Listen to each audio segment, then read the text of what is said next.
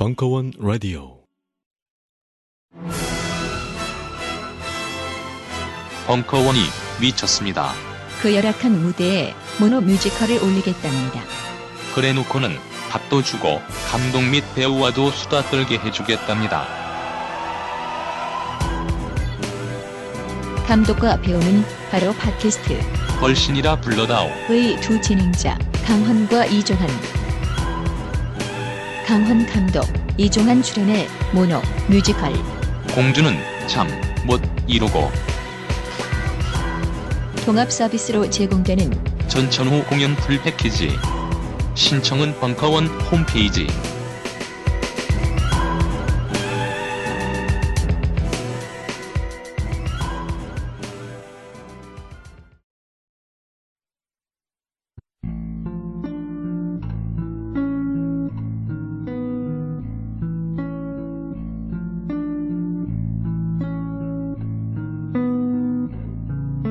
잘 자라 우리 아가 잘 자거라.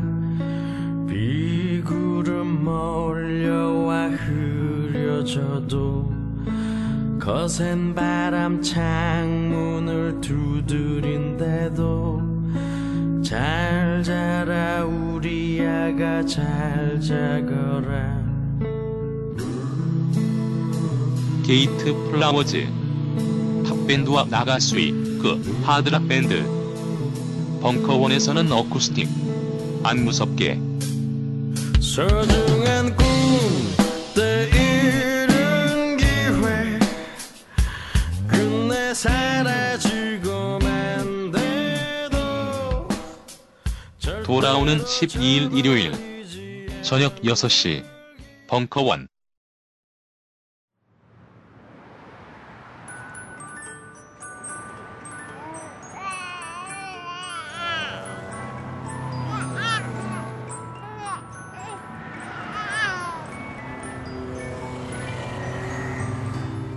카시트, 유모차 등의 아이용품을 구입할 때 가장 중요한 것은 무엇일까요? 가격? 디자인? 브랜드? 아닙니다. 아이용품을 구입할 때 가장 먼저 고려해야 할 것은 바로 안전입니다. 안전하지 않다면 가격과 디자인, 브랜드는 모두 소용없습니다. 하지만 정말 안전한 유명 브랜드의 인기 제품이 은하계 최저가로 판매된다면 어떨까요? 그렇습니다. BMW, 르노 등 세계적 명차의 시트를 개발한 기술로 안전 제일의 카시트와 유모차를 생산해온 50년 전통의 독일 브랜드 키디 제품이 딴지마켓에 입점했습니다. 그리고 더욱 놀라운 것은 독일 키디의 정품이 지금 이 시간 은하계 최저가로 딴지마켓에서 판매되고 있다는 사실입니다. 더 이상의 설명은 필요 없을 것 같습니다.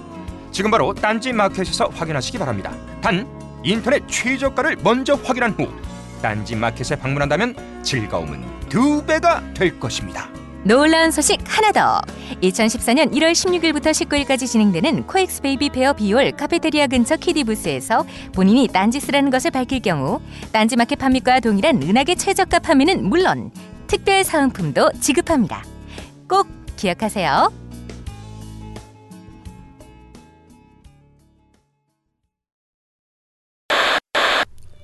희망가계부 호프플랜 개발자 이현식입니다.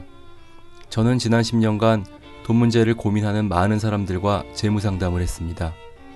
좀 더 유리한 금융상품과 투자 방법을 알려드렸지만 그분들의 돈 걱정은 결국 없어지지 않았습니다.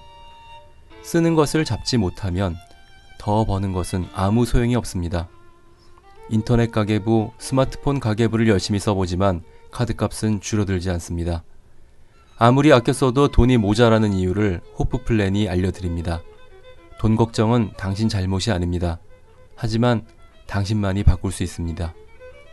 지금 네이버에서 희망가계부를 검색하세요. 당신의 돈 걱정 없는 2014년을 기원합니다.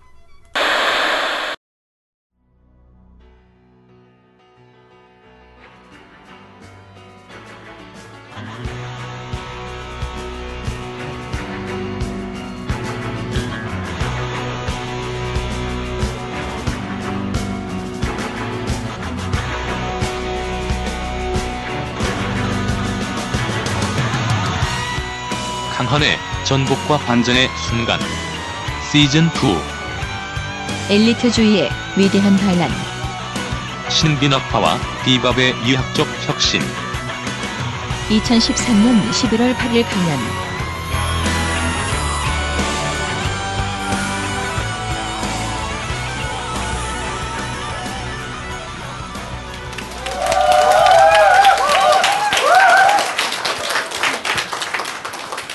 굉장히 어색해요. 사실 비밥이라는 말은 여기 앉아 계시는 분들의 대부분의 분들에게 굉장히 생소한 말일 수 있어요. 그런데 오다쿠들 있잖아, 덕후들, 재즈광들에게 전 세계의 재즈광이라 하면 무엇을 말하냐면 비밥의 광이라는 것을 의미합니다. 또 사실 걔들은 이것밖에 몰라요. 그 이전과 그 이유는 별로 관심이 없어. 근데 정말 그럴만한 게 이 비밥의 시대에 마치 18세기 말에서 19세기 전반 사이에 비인에서 뭐 하이든, 모차르트, 베토벤, 슈베르트 이렇게 와르르 나왔듯이 정말 천재들이 이 짧은 시간 안에 와르르 나왔다가 와르르 다 마약하고 다 죽어버렸어. 그렇기 때문에 어쩌면 이것이 막 재즈의 모든 것이라고 생각하는 어떤 그런 착시 현상을 만들기도 합니다.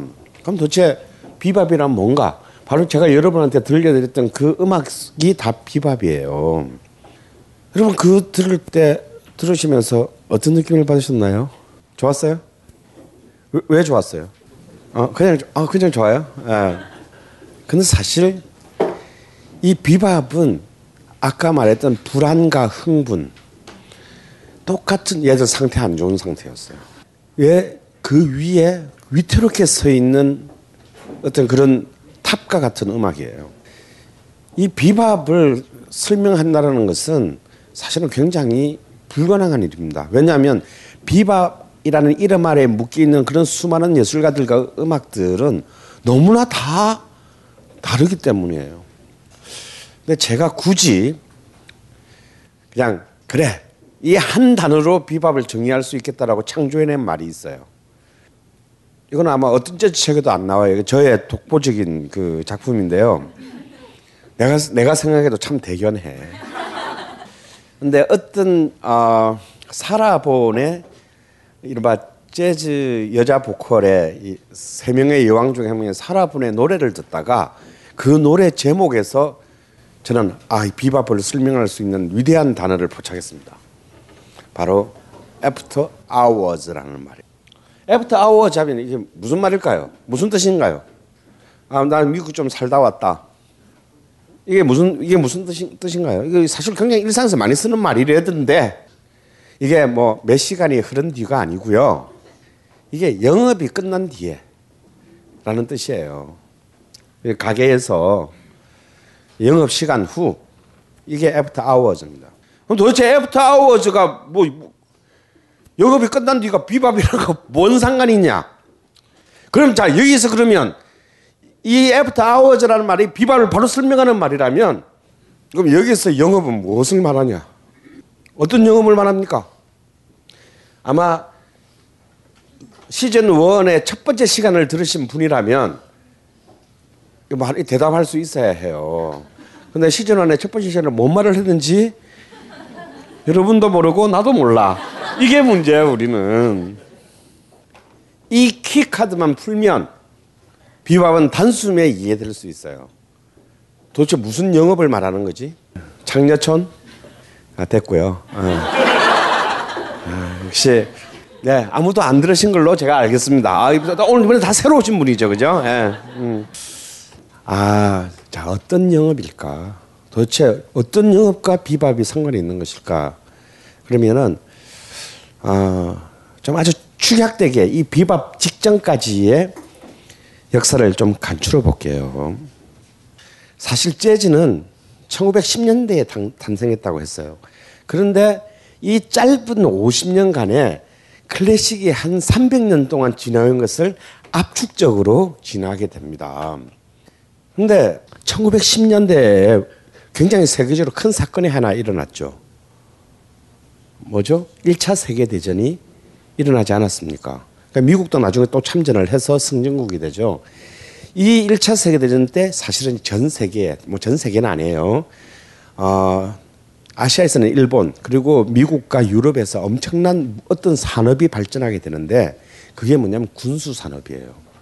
전쟁을 해야 되니까. 그러다 보니까 많은 노동자들이 필요하게 됐어요.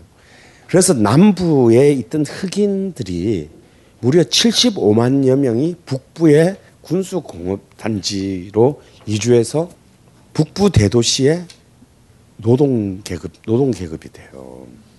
사실 이 흑인의 거대한 이동과 재즈의 탄생은 굉장히 밀접한 관계가 있습니다. 그렇게 해서 이들은 이제 뉴올리언즈에서 시작되었던 남부의 한국 도시였던 재즈가 뉴올리언즈의 스토리빌이라는 이른바 홍등가 창녀촌에서 시작된 음악이 북부 시카고까지를 가고 결국 1929년도에는 이제 루이 암스트롱, 뉴올리언즈 출신의 어떤 제1세대 재즈의 상징이라고 할 수 있는 엠블럼이라고 할 수 있는 루이 암스트롱이 드디어 흥행의 메카인 뉴욕에 입성했어요. 루이 암스트롱이 뉴욕에 들어가는 1929년 이 시점만 하더라도요, 미국 전역에서는 이제 드디어 재즈, 흑인들에 의한 재즈가 슬미슬 쫙 번져가고 있었는데, 이때 이미 미국 전역에 에릭 홉스바움이라는 역사학자의 주장에 의하면 이미 6만 개의 밴드가 있었고 무려 흑인 20만 명의 재즈 직업 연주자들이 있었다라는 거예요. 무시무시한 숫자죠. 베토벤 시절에 비엔나의 피아니스트들을 다 합쳐봐야 3,000명이 안 됐어요. 근데 이미 1929년도에 20만 명의 프로 재즈 연주자들이 있었다라는 겁니다. 하필 바로 그 시점인 1929년에 뭐가 일어납니까? 대공황이 일어나가지고 아주 아작이 나죠. 그냥 개박살이 납니다. 그런데 이 개박살이 나는 대공황의 불경기 동안에 1930년대에 이제 재즈는 이제 굉장히 힘든 일상을 견뎌내야 하는 이 불안기의 미국인들의 오락적 위안물로서 오히려 부상하게 돼요. 그게 이제 아까 누군가 20점 말씀하셨던 거대한 댄스 클럽이 생기기 시작해요. 이 클럽은 우리 홍대 앞에 있는 클럽하고 좀 다릅니다.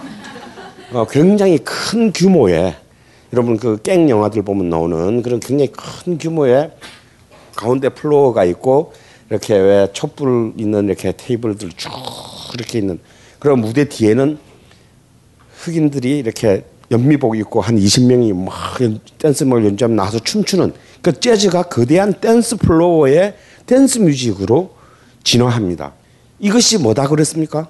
스윙이라고 했죠. 그래서 이 30년대의 스윙은 이제 더 이상 흑인들만의 아프리칸 아메리칸들의 전유물이 아니고 모든 미국인들을 주류 백인들의 어떤 일과 후에 오락적인 그 문화가 돼요. 그래 오늘 그냥 와서 술이나 한 잔 빨고, 그것도 다 밀주지. 금주법시 되니까 술이 한 잔 먹고 춤이나 한 판 땡기고 집에 가서 자꾸 또 내일 아침에 일하러 나가야지.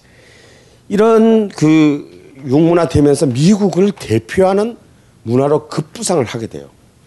이걸 스윙이라 그러는데요. 이미 30년대에만 보면 미국 전 음반 판매구의 85%가 스윙 음반이었어요. 그러면서 드디어 미국의 이제 이른바 음반 산업의 기틀이 스윙에서 만들어지고, 이 스윙은 바로 미국에 있어서 미국 음악사에서 지금도 여전히 세계 음반 산업의 28%를 점유하고 있는 미국의 최초의 메인스트림 장르, 주류 장르가 되는 것입니다. 그래서 이제 재즈가 완벽하게 대중화됐어요. 그러니까 상품이 됐어요.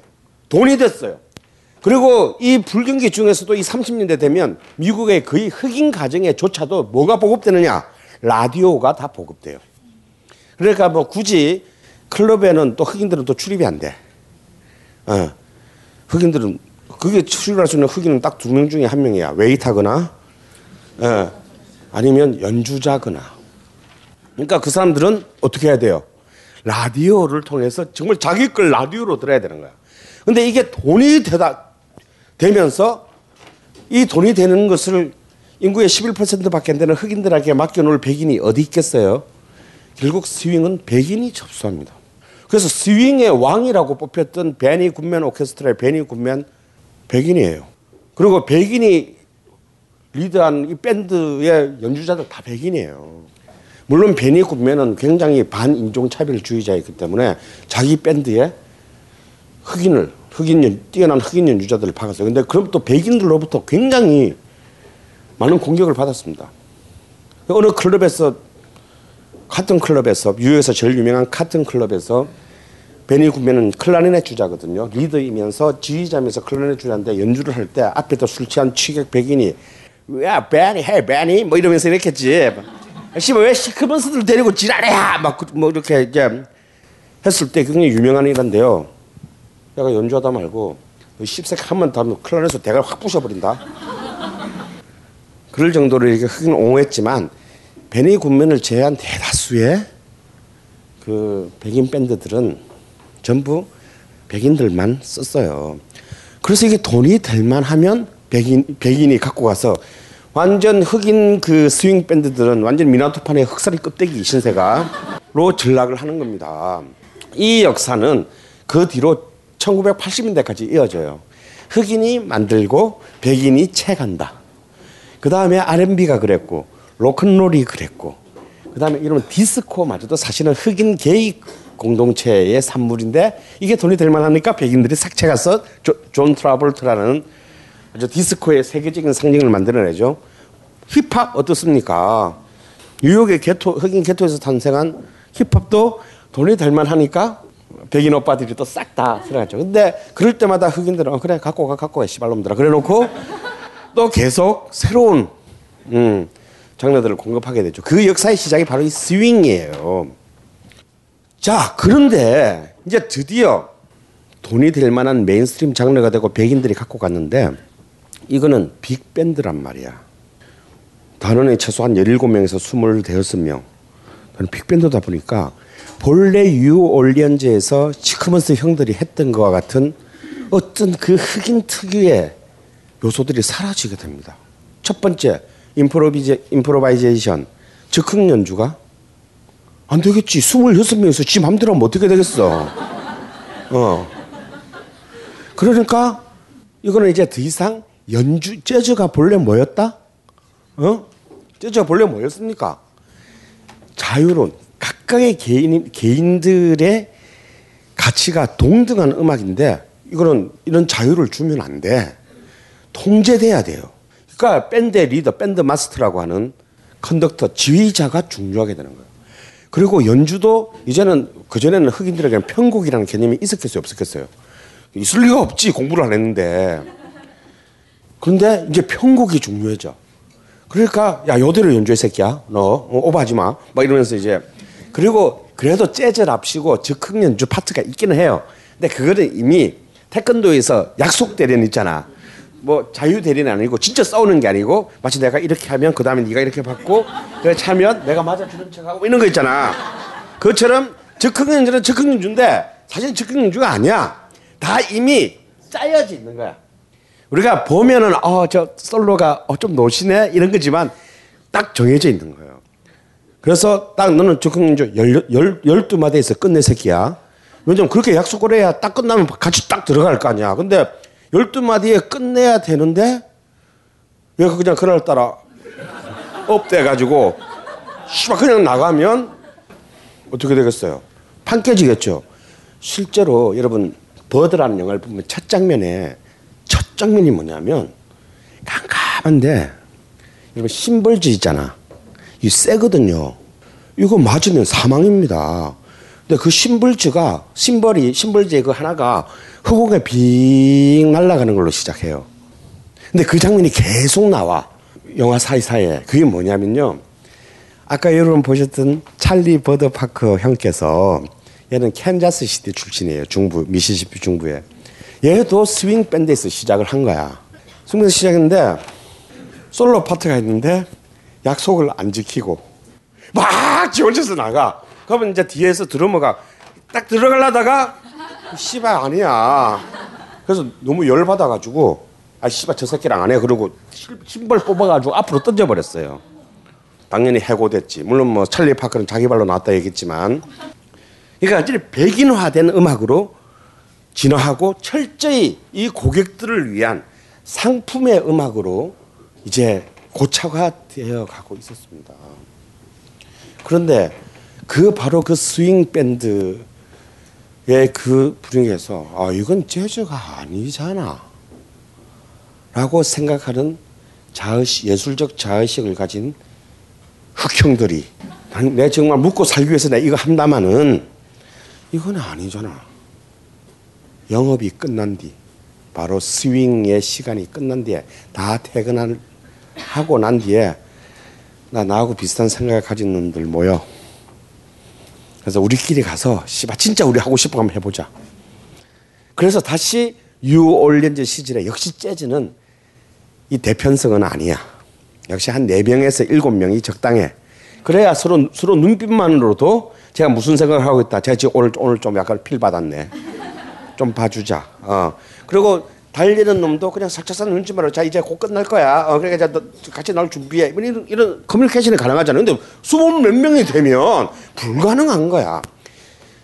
그래서 결국은 이 애프터 아워즈라는 말은 결국 상업화되고 규격화된, 그래서 재즈 본연의 뭐 흑인 정신, 흑인의 영혼으로 우린 다시 그 근원으로 돌아가야 한다. 그리고 그 속에 다시 새로운 음악의 시대를 열어가야 한다라는 문제의식에서 비밥이 출현했다라고 저는 해석하고 싶습니다. 그래서 이제 스윙은 뭐였습니까? 굉장히 정확한 박자를 가진 댄스 뮤직이었어요. 댄스가 없으면 존재할 필요가 없는 음악이었다 이거야. 댄스 뮤직이라 함은 인간의 육체적인 패턴에 맞춰야 돼요. 그죠? 비트가 막 하면은 그거 맞춰 춤을 출 수가 없게 돼. 일반인들은.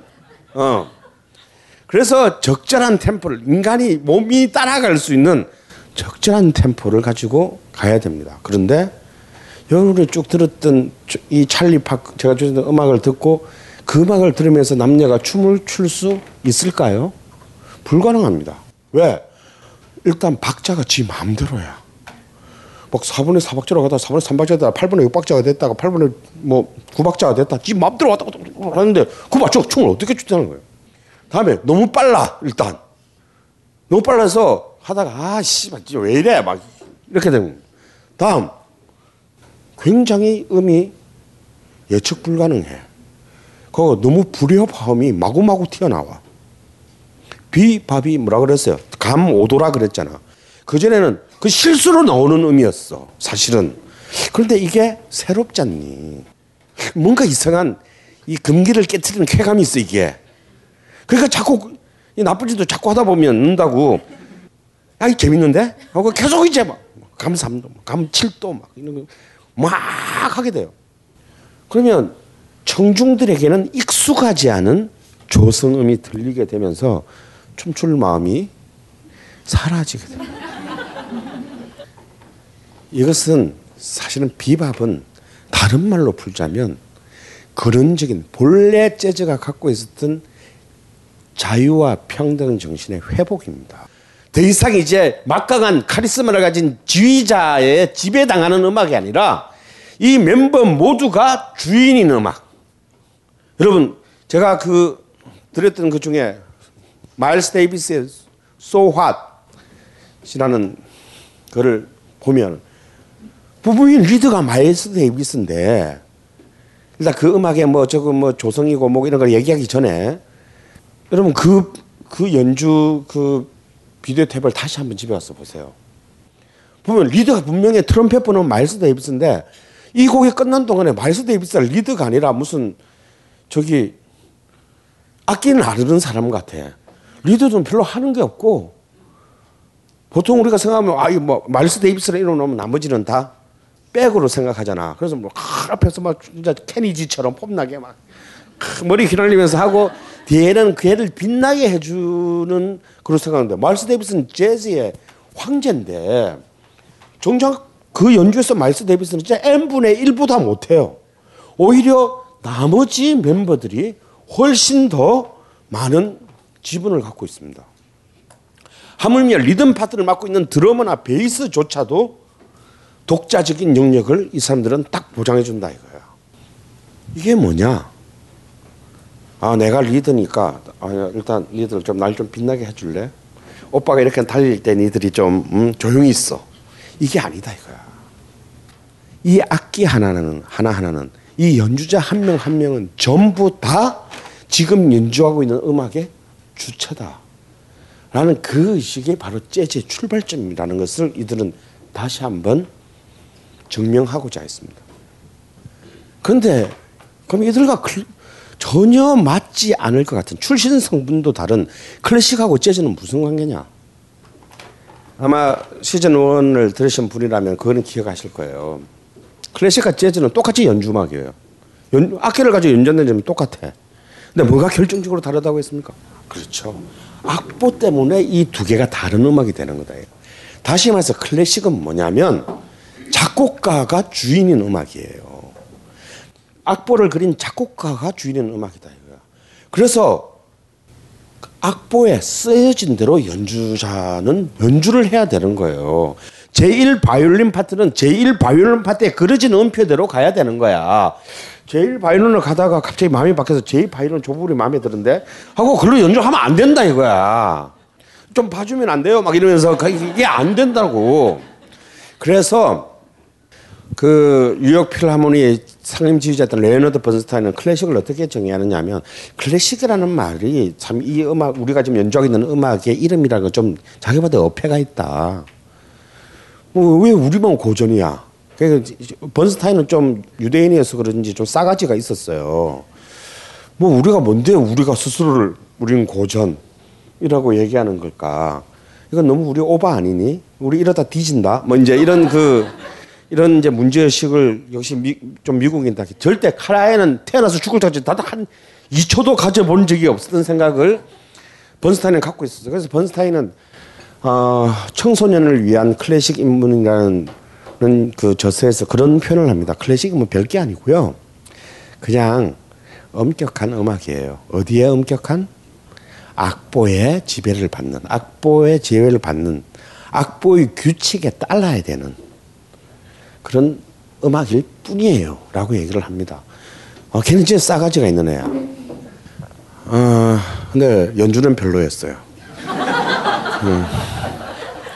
그래서 레너드 번스타인은 판매율에 있어서도 좀 굉장히 이 형편없는 그 판매를 했고, 워낙 애가 좀 잘생기고 이게 되게 이 좀 구라가 좀 좋았기 때문에 방송이나 이래서 그 콜롬비아 레코드에서 이렇게 나중에 CBS 소니로가 이제 인수하게 되는데 많이 봐줬어요. 그래, 아이씨, 저 새끼 내는 판 전부 다 컵방인데 그래도 뭐 가오마담으로 내가 좀 옷걸이가 괜찮잖니? 뭐 이래가지고 계속 꽂아줍니다 돈을.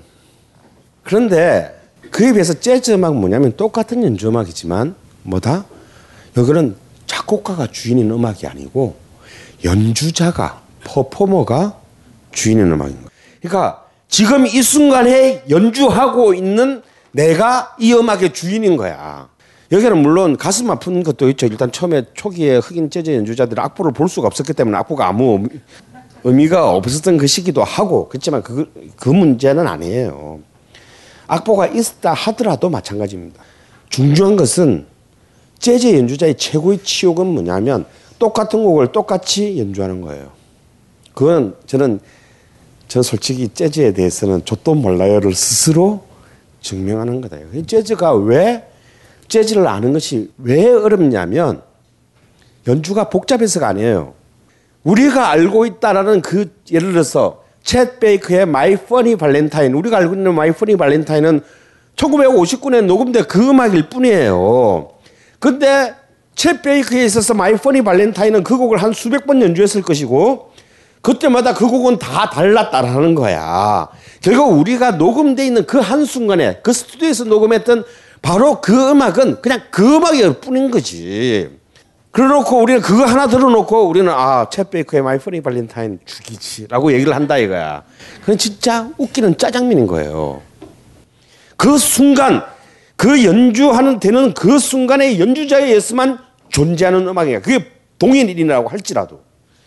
그런데 그게 클래식과 재즈의 차이인데 바로 그 순간만 존재하는 그 재즈는 어느 때만 가능을 했냐 말이야. 이른바 소규모 밴드인 캄보일 때 가능했다라는 거야. 근데 이것이 빅밴드 시대로 가면서 그렇게 될 수가 없지. 악보대로 이제 마치 클래식화 될 수밖에 없었다라는 거예요. 그래서 결국 비밥이라고 하는 것은 다시 이걸로 돌아가야 한다라는 것을 의미했습니다.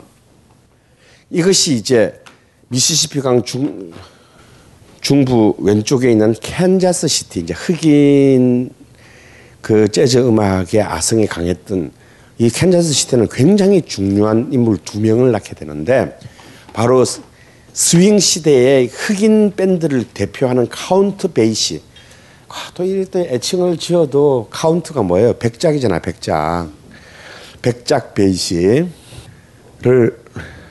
낳았고, 비록 이 사람은 스윙 밴드를 이끌었지만, 물론 백인들에 비해서 형편없는 대우를 받았지만, 이 음악이 사실은 그 얘의 음악이 바로 그 뒤에 오는 캔자스시티의 후배인 아까 여러분이 맨 처음에 보셨던 찰리 파커를 비롯한 수많은 비밥의 젊은 천재들의 굉장히 중요한 영감을 제공해줬던 스윙 시대의 마지막 스윙 밴드의 리더였어요. 이건 뭐 딴 얘기인데, 사실 이런 카운트 베이시 같은 전국구 인물조차도요, 백인 음반 산업에서 어느 정도로 착취했냐면, 이제 미국 당시 음반 팝 음반사 중에서 최고의 메이저 중에 하나였던 MCA가 어이 카운트 형, 자기 음악 죽여, 우리 계약하자. 그래서 무려 12장의 음반을 계약하고요. 계약을 하고, 근데 사람 독해가 좀 잘 안 됐어, 계약서로. $750를 받은 거야. 근데 그 멤버가 26명이야. 그럼 $750를 26명이 나누면 1인당 얼마를 가는데, 문제는 그게 아니고 밑에 굉장히 작은 글씨로 쓰여 있었는데, 이 12장을 낼 때까지는 아무하고도 계약할 수 없는 배타적 조항이 들어있었다는 것을 돈을 받고 사인을 한 뒤에나 누가 얘기해줘서 알게 돼. 그러니까 이런 정말 처참한 그 착취의 대우를 받으면서 살아야 했어요. 물론 그래도 이건 좀 낫지. 이제 비밥의 아주 전사, 인종차별 투쟁의 전사라고 할 수 있는 비밥의 철학자라고 불리는 찰스 민거스라는 굉장히 위대한 베이스 주자가 있는데요. 이 민거스 트리오가 애틀란트에게는 계약할 때 판 한 장 녹음하는데 걔네한테 얼마 받았냐면, 3명이잖아 트리오니까, $10씩 주고, 무료 점심 쿠폰 한 장씩 주고, 그리고 코케인 조금씩 줬대요.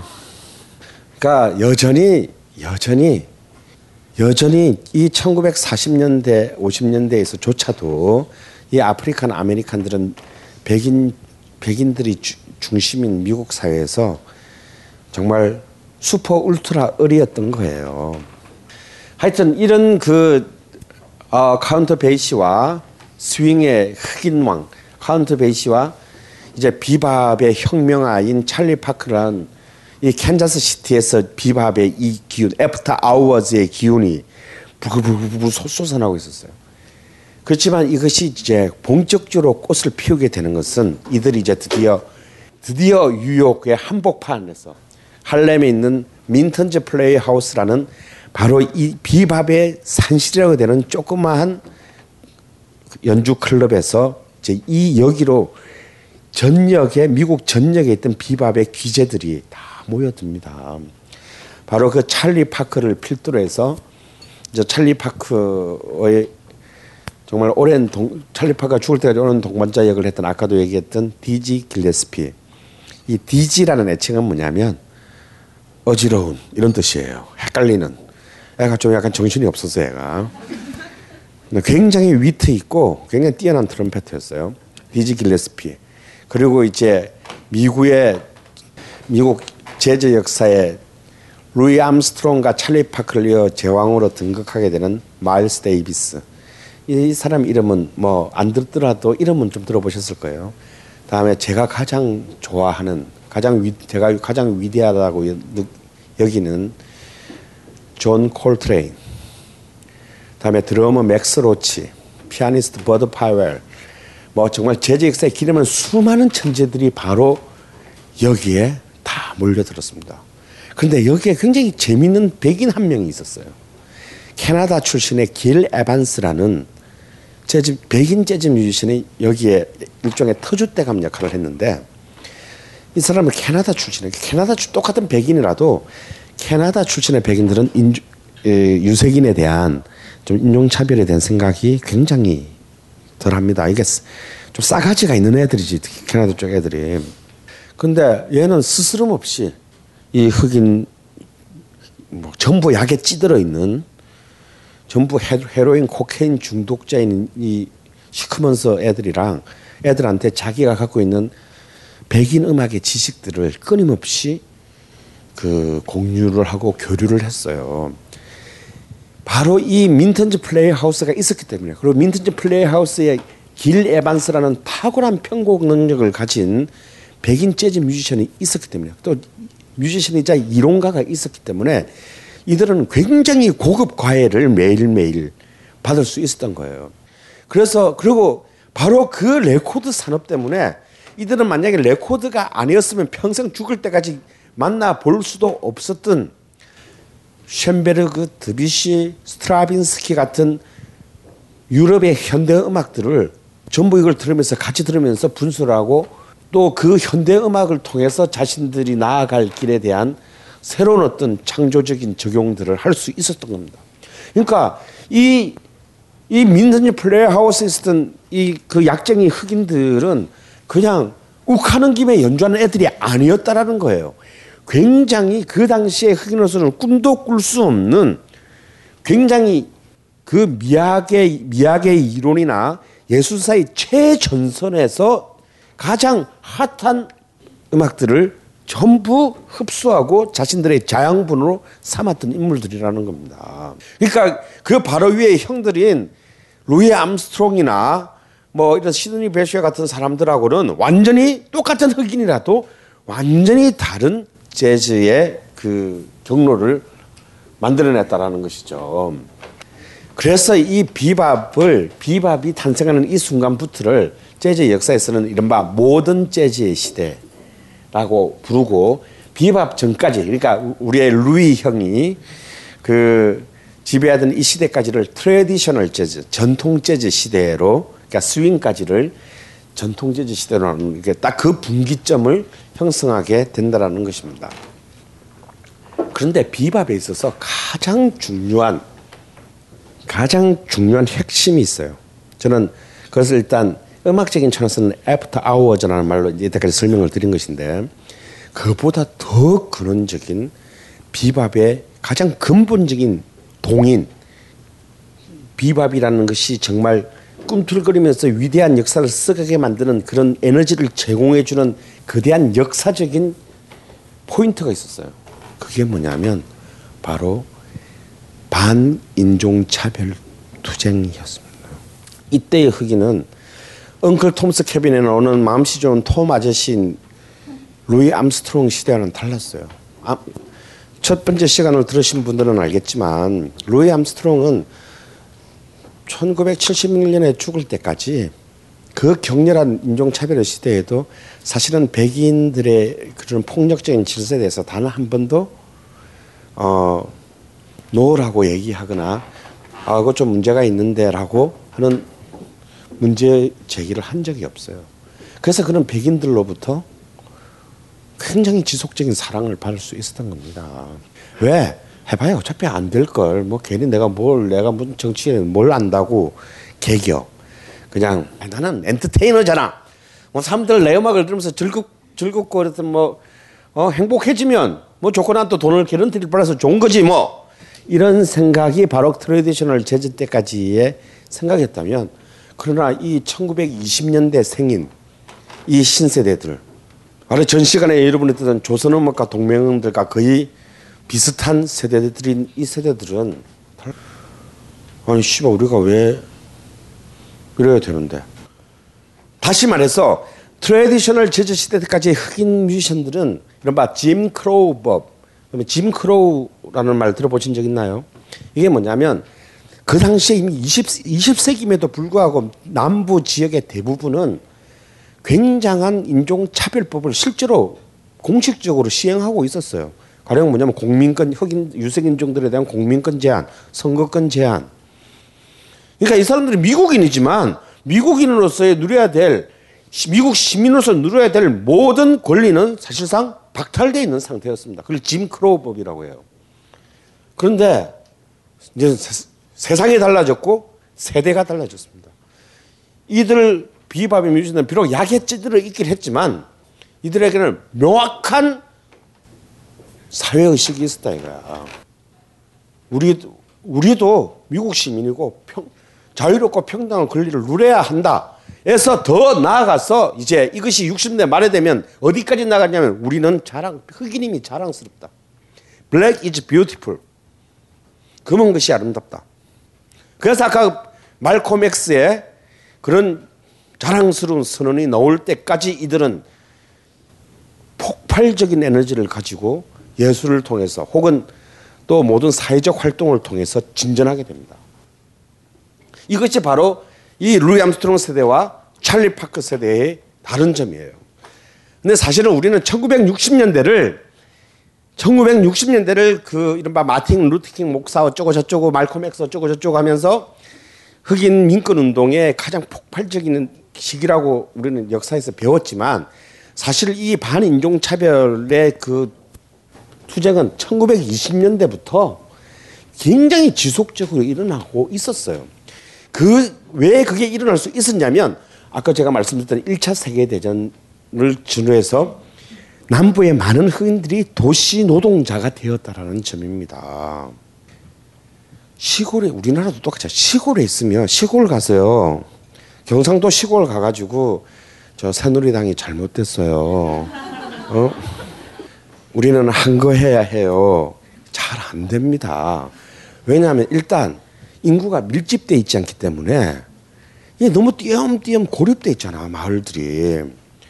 그래서 굉장히 보수적이 될 수밖에 없어요. 그러니까 레닌도 빨리 우리가 러시아에서 혁명 성공시키려면 러시아 노동계급이 성장해야 된다. 왜냐면 공장 안에 여러분 생각해보세요. 현대중공업 하나 안에 2만 7천 명의 노조원이 있단 말이야. 2만 7천 명의 2개 사단을 편성하고도 5천 명이 남아요. 그런데 한번 쫙 하면 2만 7천 명 모을 수 있는데 시골에서 2만 7천 명 몰라 해봐. 이건 내 한 세대를 바쳐야 돼.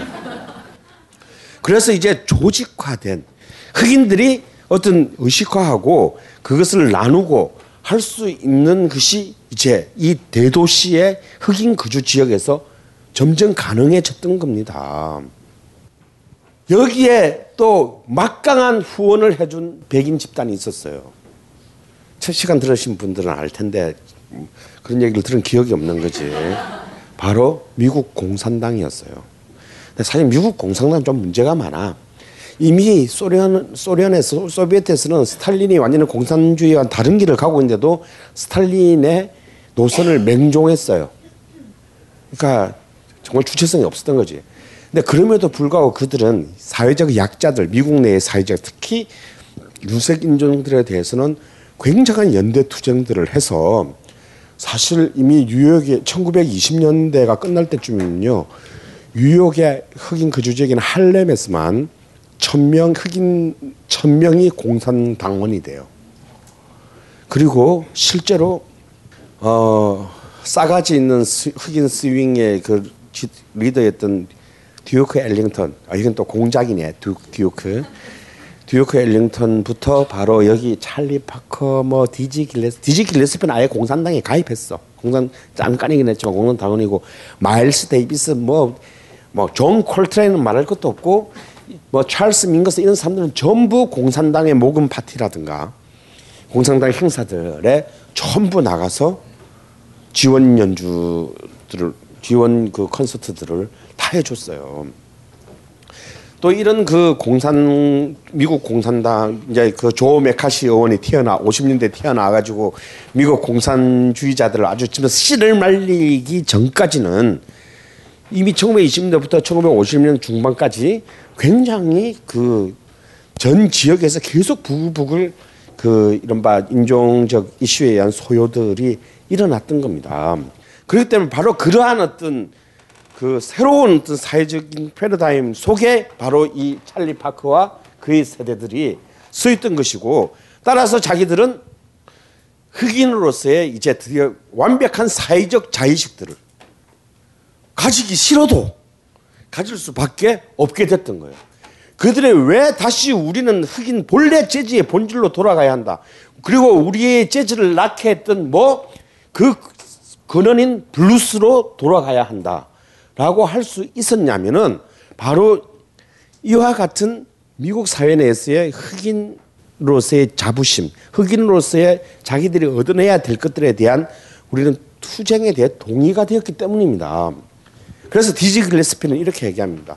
우리의 이 비밥에서의 근원이 블루스라고 주장하는 것은, 이때 주장하는 블루스는 더 이상 짐 크로우 시대의 가난하고 더러운 시대의 흑인 노예 시대의 블루스가 아니다. 바로 도시로 와서 노동자 계급이 된 바로 이 대도시 흑인의 블루스다. 착각하지 마라. 우리는 저 미시시피의 농장 지역에 그 옛날에 노예 시대에 들었고 때리면 맞고 지름도 못 쓰던 시대에 그 블루스를 되찾자라는 게 아니다. 우린 지금 바로 지금 이 대도시의 흑인 노동자 계급의 블루스다라는 거예요. 결국 이 도시화한 다시 말해서 근대적으로 이행한 흑인들의 음악, 그것이 이제 바로 비밥이다라는 것입니다. 이렇게 해서 모든 재즈의 시대가 개막을 한 것이죠. 그래서 이들의 그러면 예술가로서의 그 미학적 핵심은 무엇이냐면 막 저말로 얘기할 수 있는. 그래서 우리가 단숨에 가까이 하기 어렵게 된 거예요. 이건 마치 쇤베르크 형의 얘기랑 똑같지 않습니까? 이들은 고작 30년 재즈 역사가 이제 30년밖에 안 지났음에도 불구하고 그래도 쇤베르크는 지난 1000년의 역사를 넘어서겠다고 한 거고, 이 형들은 재즈 역사 때 아무리 처음 시작할 때부터 뉴올리언즈 저 아시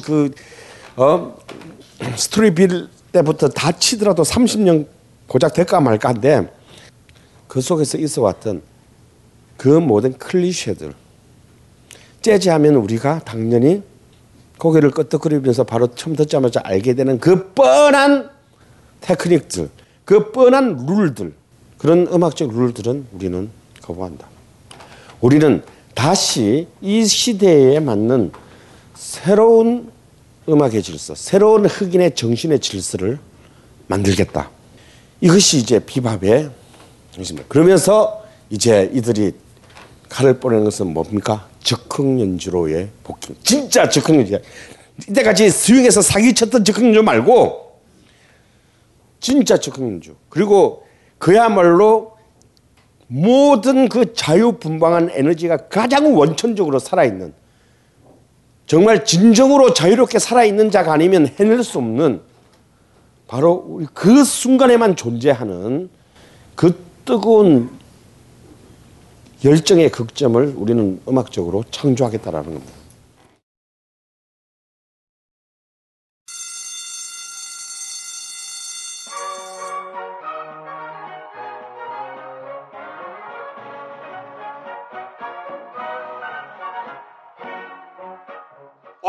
힘차게 매일매일 활기찬 당신의 아침을 책임질 손안의 킹스베리, 중세 왕과 귀족들만 먹었다는 아로니아와 함께 발기찬 하루를 시작하십시오. 100% 폴란드산 아로니아 열매 농축과즙 평산네이처 아로니아 친.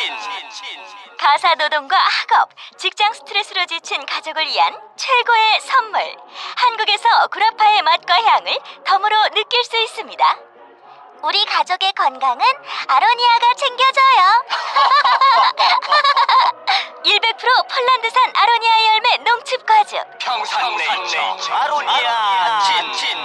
보다 자세한 사항은 딴지마켓에서 확인하실 수 있습니다.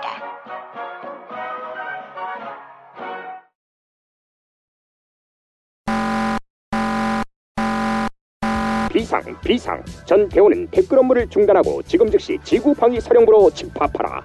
어마, 철수야, 큰일이야. 우주기계 악마군단이 쳐들어왔나봐. 아니, 뭐라고? 우주기계 악마군단이? 그게 사실이라면 지구가 위험해질 게 틀림없어. 영희야, 어서 출동하자! 1994 로봇킹! 철수, 영희, 어서오세요. 임무는 간단해요. 첫째, 앱스토어와 구글 플레이스토어에서 1994 로봇킹을 다운받아 실행할 것. 둘째, 혼자서는 위험하니 친구들을 초대해 같이 무찌를 것. 자, 어서 로봇킹을 타고 출격하세요. 두고 보자, 우주기계 악마군단! 브레스트에 파이어! 4시 33분이 서비스하는 본격 지구방위 변신 로봇 슈팅 게임 1994 로봇킹을 지금 바로 앱스토어와 구글 플레이 스토어에서 만나보세요. 꿈과 용기를 원샷한 후 실행하시면 더욱 재밌습니다.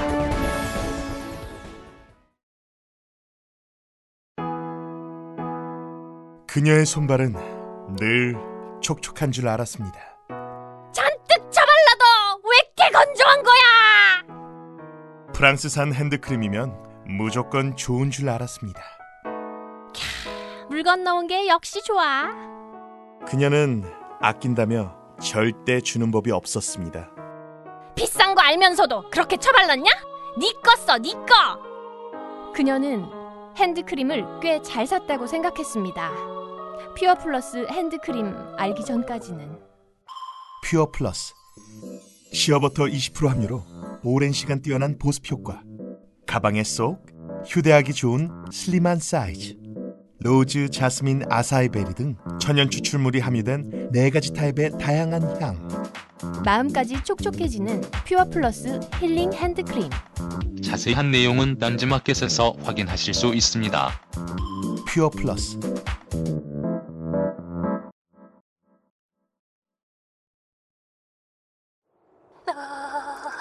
오빠, 너무 추워요. 지금도 이렇게 추운데 올겨울 사상 최악의 한파가 올 거래요. 어떡해요, 오빠? 그래, 정말 춥구나. 그럼 이제는 우리 저기 멀리 보이는 희망찬 미래를 향해서 같이 뛸까? 땀날 때까지. 그렇습니다. 추울 때 가장 좋은 건 땀이 나도록 뛰는 겁니다. 하지만 늘 뛸 수는 없겠죠? 그럴 때 필요한 건 바로 딴지표 후끈 예보! 정말 좋은 제품이라 딴지가 공식 인증했습니다.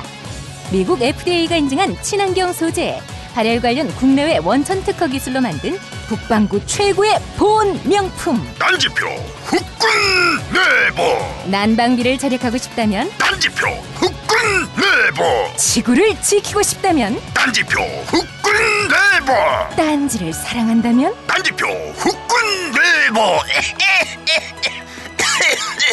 지금 바로 딴지마켓에서 확인하세요. 딴지마켓은 엄선된 명품만을 판매합니다. 여러분들께 드린 숙제에 있는 거죠. 이 피아니스트는 아르헨티나 출신의 저는 1960년대 이래 지금 이 순간까지 존재하는 가장 위대한 피아니스트 한 명을 꼽으라고 한다면 단 한숨도 주저하지 않고 바로 이 여자를 지목하였습니다. 바로 피아노에 현존하는 여왕이죠. 마르타 아레헤리치입니다. 이것은 라벨의 물의 희롱, 물의 유희라고 번역되는 피아노곡이에요.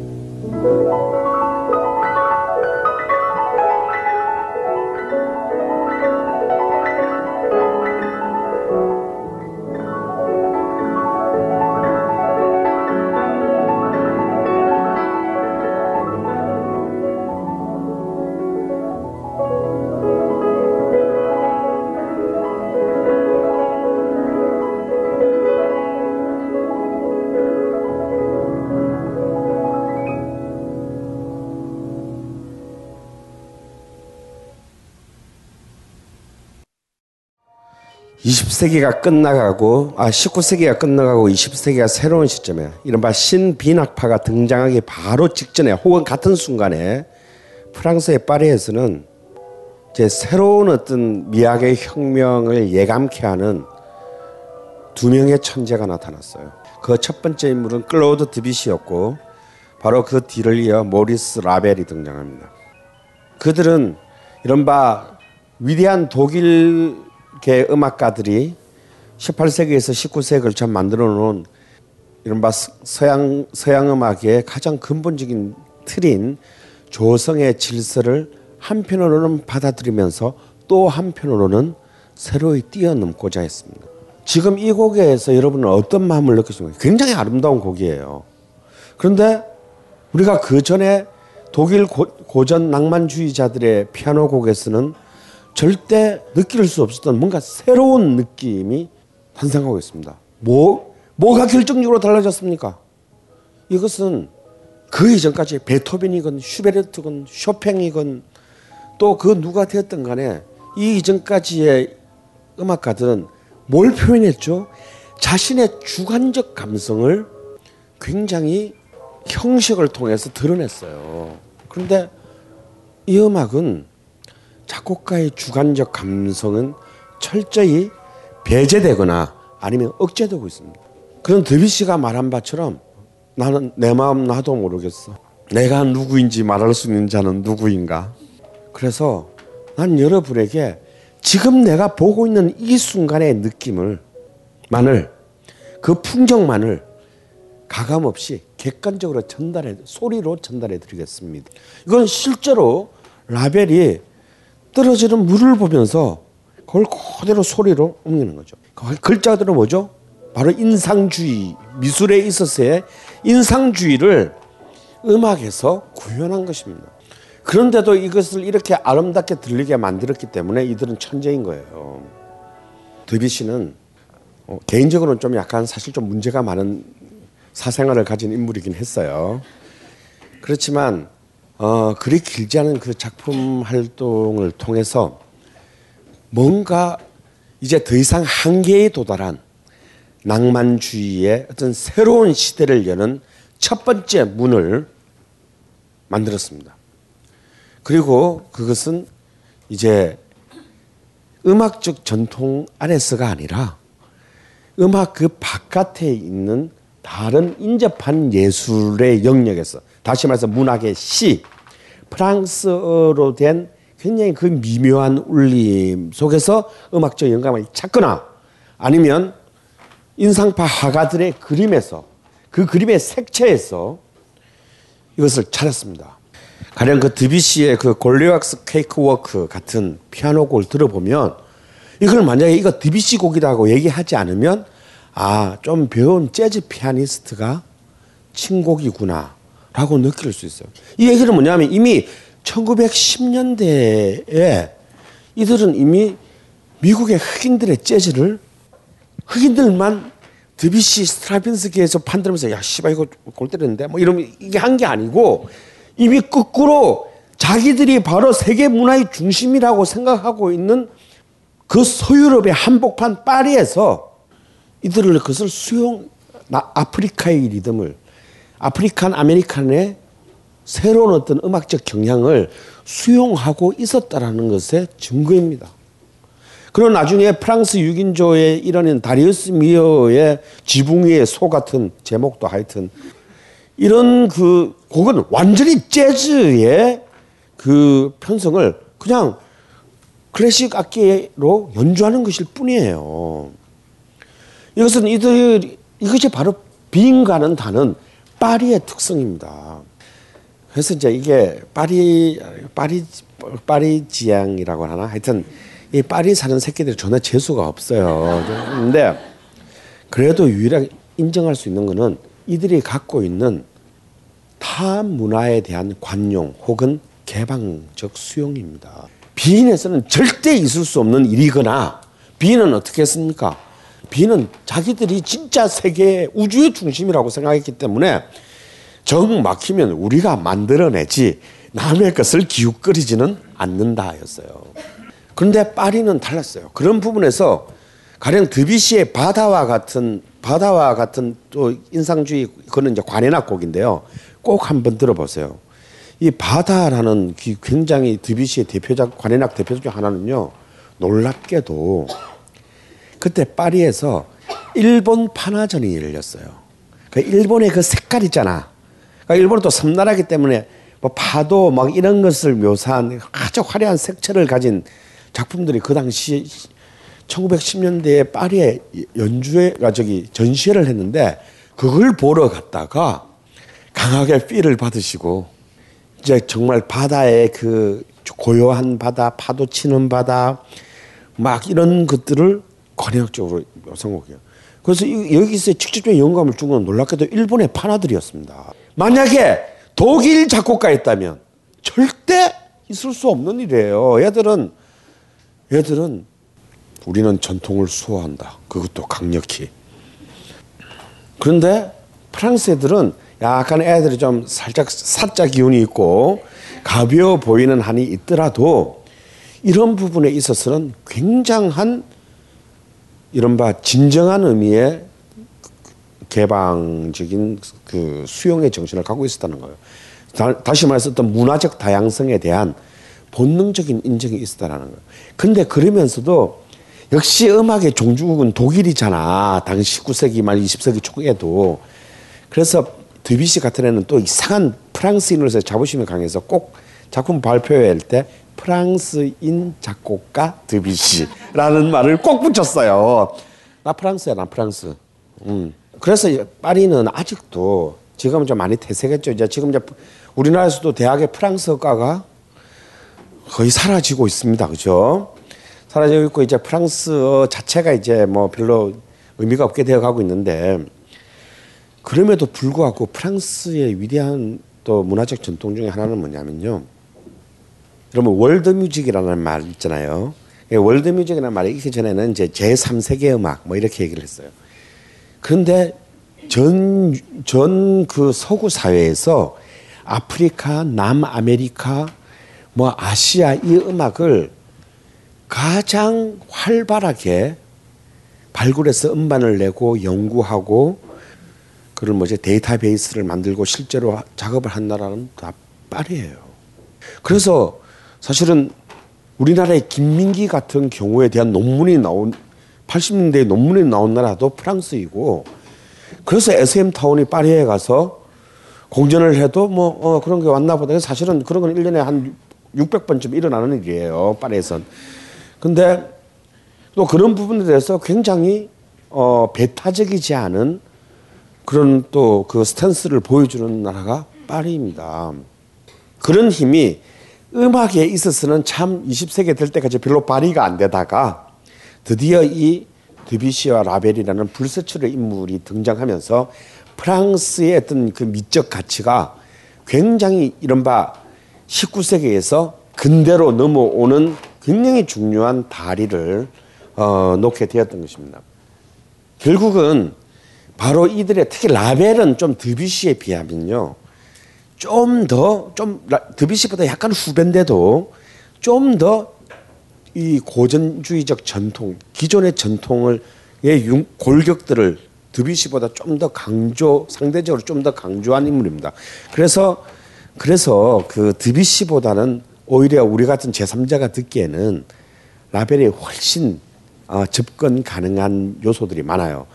근데 이 라벨의 곡 중에서 이제 제가 여러분들한테 잘못 제시해드린 그 가령 볼레로 같은 거는 워낙 유명한 거 여러분도 많이 들으셨을 거예요. 근데 이 볼레로는 굉장히 중요한 곡이에요. 좋다기보다 볼레로를 들으면 여러분 이 음악의 핵심이 뭡니까? 이 음악의 핵심을 딱 한 단어로 얘기하면 뭘까요? 이 음악은 굉장히 강력한 어조로 뭔가를 주장하고 있어요. 우리는 굉장히 즐겁게 그 음악을, 이 노래 참 뭔가 재밌잖아요, 이 노래가, 이 연주가.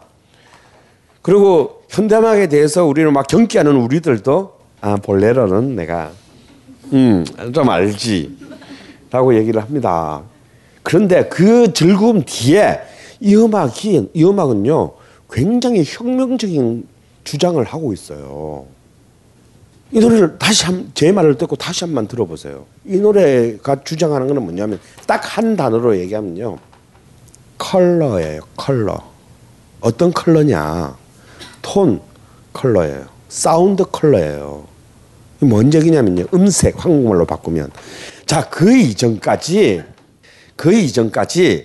음악의 가장 중요한 요소는 뭐라고 서양의 음악가들은 생각했습니까? 제일 중요한 게 뭐라고 생각했습니까? 멜로디라고 생각했죠. 음악은 멜로디로 이루어진 거예요. 그래서 우리는 거기서 쾌감을 느끼거나 불쾌감을 느끼는 거예요. 그 다음으로는 뭐죠? 리듬이에요. 그죠? 그래서 그 리듬을 통해서 우리는 내면적인 어떤 그 질서를 이 음악과 동일화시킬 수 있는 거예요. 다음은 세 번째로는 이건 또 서양만의 특성인데 뭡니까? 화성이었어요. 다양한 악기 간의 질서를 만들어내는 법칙. 이 세 개가 음악의 요소라고 생각했는데, 음악의 주인이라고 생각했는데, 라벨은 씩 웃으면서 말하냐면 아니 그게 아닐 수도 있다니까. 음색이 음악의 주인일 수도 있어. 이 음악을 들어보면요. 리듬은 똑같게 계속 반복됩니다.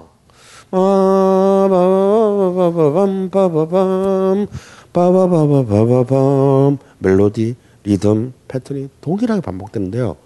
뭐만 바뀝니까? 악기만 바뀌어요. 다시 말해서 악기가 바뀐다는 것은 악기, 그 각 악기는 다 음색이 다 다르잖아요. 똑같은 음을 연주해, 똑같은 소리를 연주해도 클라리넷이 연주하는 소리랑 바이올린 연주하는 소리랑 다르잖아요. 뭐가 다릅니까? 음색이 다른 거지. 계속 음색만 계속 바뀌어가는 거예요. 재밌지 않니 이놈들아? 이래도 음색이 중요하지 않다구나. 이걸로도 음악이 되지 않니? 너희들이 그런 음악적 즐거움을 맛볼 수 있지 않냐. 기존의 법칙이라는 것은 개나 줘버려라. 그래서 가장 심플해 보이고 가장 파퓰러해 보이는데 사실 이 안에는 이런 무시무시한 비수가 슥 끌어내려서 우리의 뱃속을 푹 찌르고 있는 거예요.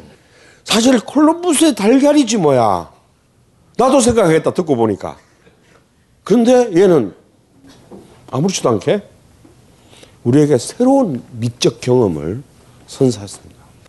그래서 그들은 이 리듬, 볼레로는 알다시피 스페인의 뭐죠? 스페인의 민중들의 춤의 일종입니다.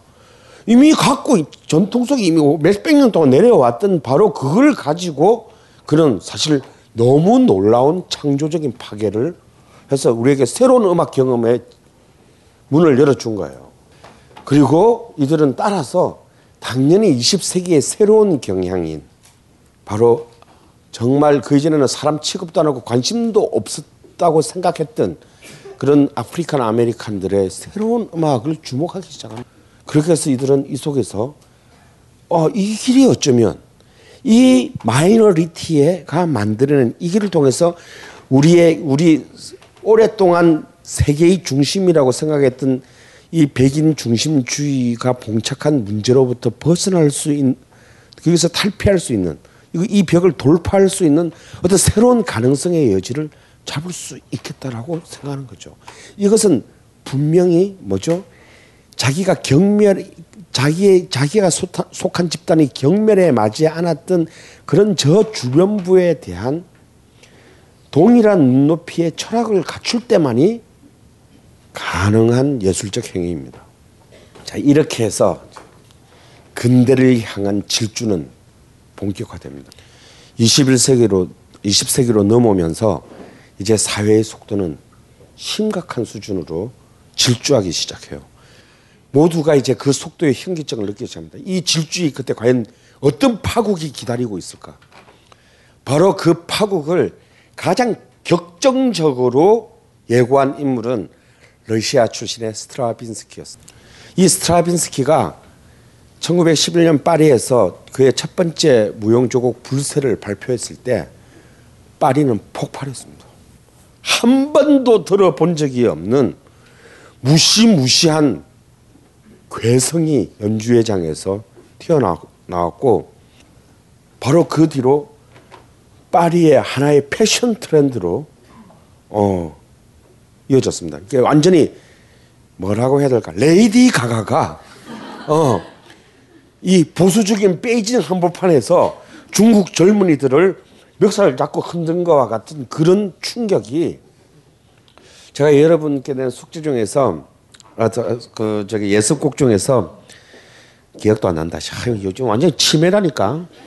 스트라빈스키의 봄의 제전 그 하고 쇤베르크의 달에 홀린 피에로하고 두 개를 들었는데 물론 안 들으셨을 거라고 생각해요. 근데 제가 그 밑에 뭐라고 썼습니까? 이 둘의 차이가 느껴지삼이라고 썼죠. 사실 쇤베르크와 스트라빈스키는 20세기 신음악, 또 신음악까지 얘기하면 또 얘기가 조금 더 길어지는데, 통상적인 부르주아 서양 음악사에서 특히 이제 그라우트, 거의 교과서라고 할 수 있는, 난 재수없사지만 그라우트의 음악사에 의하면 서양 음악사는 세 번의 신음악이 등장한다고 해요. 첫 번째가 13세기 중세시대 대 아르스 노바, 그리고 두 번째가 여러분도 잘 아는 가구 이름인 바로크, 그리고 세 번째 신음악이 바로 신비낙파와 스트라빈스키의 이 음악을 이제 음악사상 세 번의 신조류의 신사조의 등장이다로 보는데 받아 적으실 필요는 없어요. 그냥 그런 소리가 있었다. 근데 특히 이제 드디어 음악이 19세기, 18, 19세기의 고전 낭만주의, 그러니까 드뷔시와 라벨은 이게 사실 애매하게 걸쳐져 있다면 완벽하게 19세기 이전과 결별하고 20세기의 그 성격을 결정지은 탑2를 지목하라고 한다면 바로 이고르 스트라빈스키와 아르톨드 쇤베르크입니다. 이 스트라빈스키는 굉장히 야수적인 인물이에요. 실제로 그는 큐비즘과 야수파의 영향을 받습니다. 드뷔시와 라벨이 인상파에게 받았다면 이들은 큐비즘과 야수파에 대한 음악적인 화답이라고 할 수 있어요. 스트라빈스키는 한마디로 이제 이른바 원시주의의 창시자입니다. 야, 우리에게 새로운 출구는 하나다. 인간의 궁극 속에 내재해 있는 이 억압 속에 내재해 있는 본능을 기술적으로 어떻게 자꾸 이렇게 요리하려고 들지 말고 그냥 그 날것 그대로를 푹 끓여서 그냥 고깃덩어리를 던져줘. 기절을 하든 아니면 그걸 갖다 새거로 육회를 먹든 그건 얘의 문제고, 우리가 뭘 어떻게 되게 이쁘고 막 이렇게 다듬어서 주는 거 포기해. 그게 창조야. 이 시키더라. 이제 더 이상 기교빨 세우지 마. 그래서 그는 그야말로 인간이 표현할 수 있는, 인간이 느낄 수 있는 그 자체의 가장 본능의 깊숙한 부분을, 피카소가 자기의 예술의 전환점이 된 것은 어떤 자기 친구인 수학 교사의 한마디 때문이었대요. 바로 서양 미술사에서 원근법이 무너지는 순간입니다. 르네상스 이후로 서양 미술사를 지배했던 원근법이 어떻게 무너지냐면 화가도 아닌 수학 교사가, 피카소 친구가 한마디 툭 던졌어요. 야, 이 새끼야, 컵의 입구 주둥이는 당연히 원인데 왜 니들은 타원으로 그려? 맞잖아요. 거기서 우리 피카소 형은 왜 생각을 난 못했지? 맞아, 컵 보니까 이거 분명히 완벽한 원인데 우리는 왜 이것을 타원으로 그렸을까? 결국 우리의 눈에 보이는 대로 그림으로써 실제 객체, 사물의 본질을 우리는 왜곡해온 것이 아닌가. 우리는 이것이 우리 눈에 보이는 것이 진실이라고 당연하게 믿어왔는데 이건 인간의 오만이 아니었던가. 다시 정신을 차리고 컵을 보니 동그란 원인데 우리는 몇백 년 동안 타원으로 그려왔다 이거야. 그러니까 사실은 요 대목에서 스트라빈스키는 드뷔시와 라벨의 인상파하고는 완전히 다른 노선 위에 쓰게 되는 거예요. 그래서 이제 후기 낭만주의 최후의 거장인 말러의 미망인인 알마가 빈에서 초연한 페트루시카를 보고 남긴 유명한 말이 있어요. 어지러워 죽는 줄 알았다. 다시는 이런 음악을 듣고 싶지 않다. 그런데 우리 딸은 너무 재미있게 보더라. 아마 딸이랑 같이 봤나 봐요. 나는 보고 싶지 않다, 다시는. 이게 음악이야? 지랄이지. 광란이다, 이건. 음악을 빙자한 폭행이다. 봄의 제전은 특히 이 디아길레프라는 천재적인 러시아 안무가에 의해서 이제 그 이전에 우리는 발레하면 차이코프스키의 잠자는 뭐 백조의 호수 뭐 이런 어느 게 있잖아요. 왜? 막 보면 토할 것 같은 거. 막 다리 막 이렇게 세우고 막 이렇게 하는 거. 아, 나 진짜 나 정말 딴 거는 난 다 받아들여도 난 발레를 못 보겠더라. 난 솔직히 좀 막 세디스트가 되는 것 같아요. 발레를 보고 있어요. 아, 왜 굳이 저래야 되지? 어? 왜 굳이 저래야 돼? 씨발 존나 이쁜 척하고 막.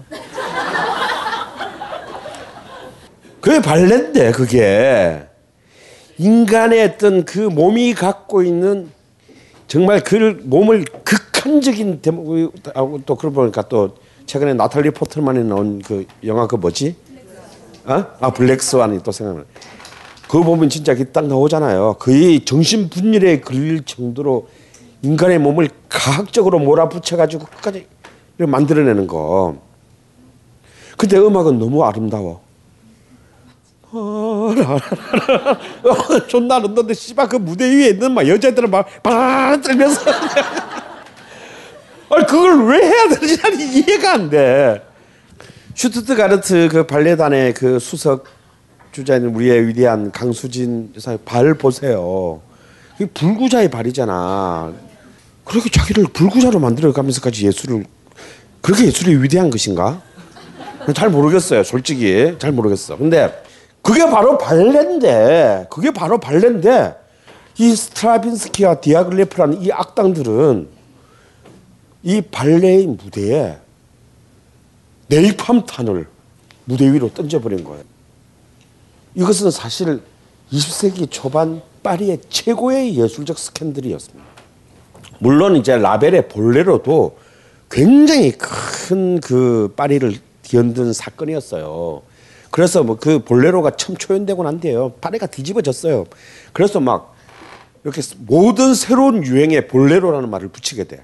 그래서 뭐 볼레로 모자, 뭐 볼레로 치마, 볼레로 구두, 볼레로 빵, 뭐 이런 거. 그런 그 모든 새로운 트렌드에 볼레로라는 말을 붙일 정도로 유명했지만 사실은 그거는 우리가 적정선에서 대부분의 사람들이 동의할 수 있는 선에서의 그 트렌드였다면 이 스트라빈스키가 던진 파문은 그보다 훨씬 더 폭력적이고 위약적인 것이었어요.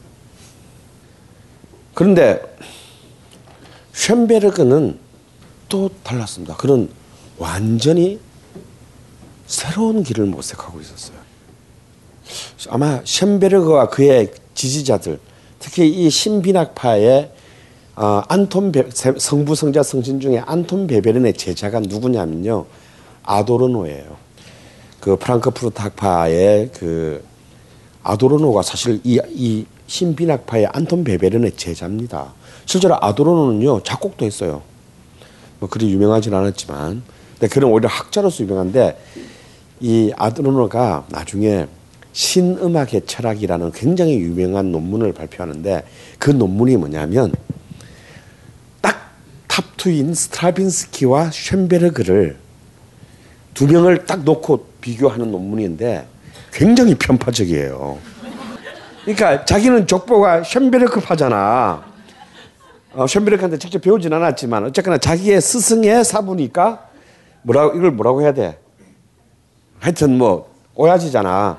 근데 그러니까 쇤베르크야말로 진정한 결국 결론은 뭐냐면 쇤베르크는 진정한 진보고 스트라빈스는 진보처럼 보이지만 사실은 퇴행이다. 아 걔는 진짜 너무 근데 말은 너무 사실 알고 보면 그 말인데 뭔 말은 또 그렇게 어렵게 해가지고 차마 반박을 할 수가 없게 해놨어. 뭘 이해를 해야 반박을 하지. 이 책은 여러분들이 구할 수가 없습니다. 절판이 됐기 때문에. 뭐 꼬우시면 독일어 원문으로 읽으시던가.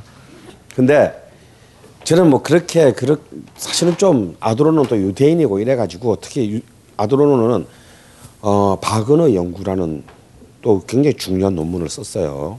재즈에 대한 위브 재즈라는 재즈에 대한 논문도 썼는데 이 아드로노는 굉장히 그 진보적인 입장을 갖고 있는 막시스트 이른바 그 네오 막시스트이면서 굉장한 엘리트주의자였어요.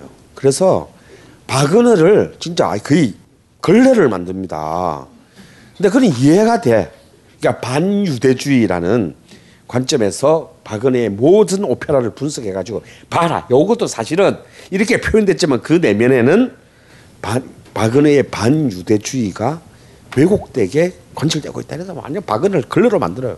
근데 재즈에 대해서도 굉장히 비판적인 스탠스를 취합니다. 그러니까 이 학파의 이 전통을 느끼게 하는 것이지. 재즈는 뭐냐면 이것이 그러니까 스트라빈스키하고 같은 느낌으로 보는 거예요. 재즈라는 것이 굉장히 새롭고 창의적인 것 같지만 사실 그 안에 의견에는 굉장히 어이없을 정도로 사실상 앙상한 음악적인 시스템을 갖고 있다. 그리고 그것은 쉽게 말하자면 그냥 단순한 어떤 음악을 고급스럽게 훈련받지 못한 시민들의 오락에 봉사는 목적으로 끝날 뿐이다. 과연 이 음악이 이 새로운 시대를 대변하는 음악이 된다라고 하는 것은 이것은 굉장히 우리 시대가 모순으로 가득 차 있다는 것을 의미한다라고 물어요. 왜? 이 논문을 쓸 때까지 아드로노가 본 거는 스윙까지밖에 본 적이 없거든. 그 뒤를 아직까지 못 봤다고.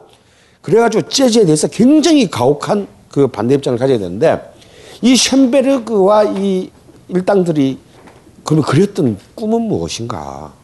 쇤베르크는 후기 낭만주의의 끄트머리에 해서 아까도 말했지만 굉장히 좋은 작품들도 많이 썼어요. 그런데 여기서 그는 이제 한계의 끝을 봅니다. 아, 여기가 마지막이구나. 지금 비엔네에서는 구스타프 말러가 존나 잘 나가고 있는데 근데 과연 이것이 지금 우리가 다음 세기를 향해 갈 수 있는 음악일까? 내가 지금 하고 있는 것이 내가 말러랑 하고 있는 것이 누구랄까? 말레는 끝까지 자기의 음악을 후기 낭만주의의 최후의 수문장이 되어서 장렬하게 전사했어요. 근데 쇤베르크는 이건 아닌 것 같아요. 왜 아니지? 나는 왜 자꾸 아니라는 생각이 드는 것이지? 라고 끊임없이 자신의 음악에 질문을 했어요. 정말 지식인다운, 끊임없는 데카르트적인 회의론을 가지고 자신의 음악을 대해서 계속 신문했습니다. 왜 나는 내 것을 놓고도 문제라고 생각하는 것일까? 그래서 그런 답을 찾았어요. 아, 나도 몰랐는데 나와 이때까지의 모든 서구의 음악가들은 우리가 동의하지 않았던 어떤 거대한 질서를, 거대한 규칙을 우리는 순순히 순응하고 따랐고 그 규칙이 그어놓은 경기장 안에서만 우리가 놀고 있다 이거야. 그럼 마치 이런 논리 있잖아요. 난 내가 자유롭다고 생각했는데 트루먼 쇼 알고 보니 씨바 언놈이 다 그려놓은 그 안에서 그냥 내가 그냥 자유롭다고 생각하면서 살고 있었던 것에 불과했던 것이야.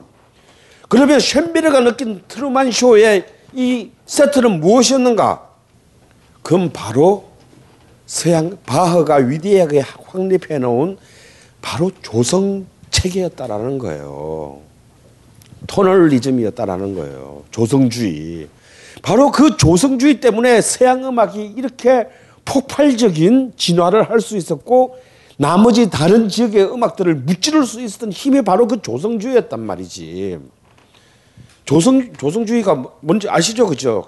도레미파솔라시도 쉽게 말하면 그러니까 서양 음악은 몇 개의 조성으로 해서 움직여왔어요. 서양음악의 조성이 몇 개야? 이때까지. 토널리즘까지. 그러니까 이 조성주의 질서에 있을 때까지. 여러분, 음악을 여러분 12년을 배우셨어요. 도대체 여러분의 선생들은 뭘 가르친 거야? 그냥 빛나는 졸업장을 타시는 이 개그만 배운 거예요? 아, 갑자기 힘이 확 빠진다. 아, 당이 필요해. 여러분, 솔직히 나도 좆도 몰라요. 근데 여러분, 시장조, 디장조, 그러니까 지금 아니 시장조도 아니야, 시끄러. 다장조, 라장조, 이게 조성이잖아. 이게 몇 개 있는 거예요? 예? 열 몇 개? 아, 큰 문제가 있으십니다. 여러분, 피아노를 보세요. 자, 한 옥타브 안에 오음계 하얀 것만이 몇 개 있어요? 7개 있잖아. 도, 레, 미, 파, 솔, 라, 시. 7개. 까만 것만 바른 게 몇 개 있어요? 5개 있잖아. 그럼 7 더하기 5는 뭐예요? 12개지. 근데 12개인데 각각의 하나의 기준이 될 때마다 장조 한 벌과 단조 한 벌 있잖아. 시 장조가 있고 시 단조가 있잖아. 그럼 7 더하기 5 곱하기 가로하고 2 하면 몇 개야?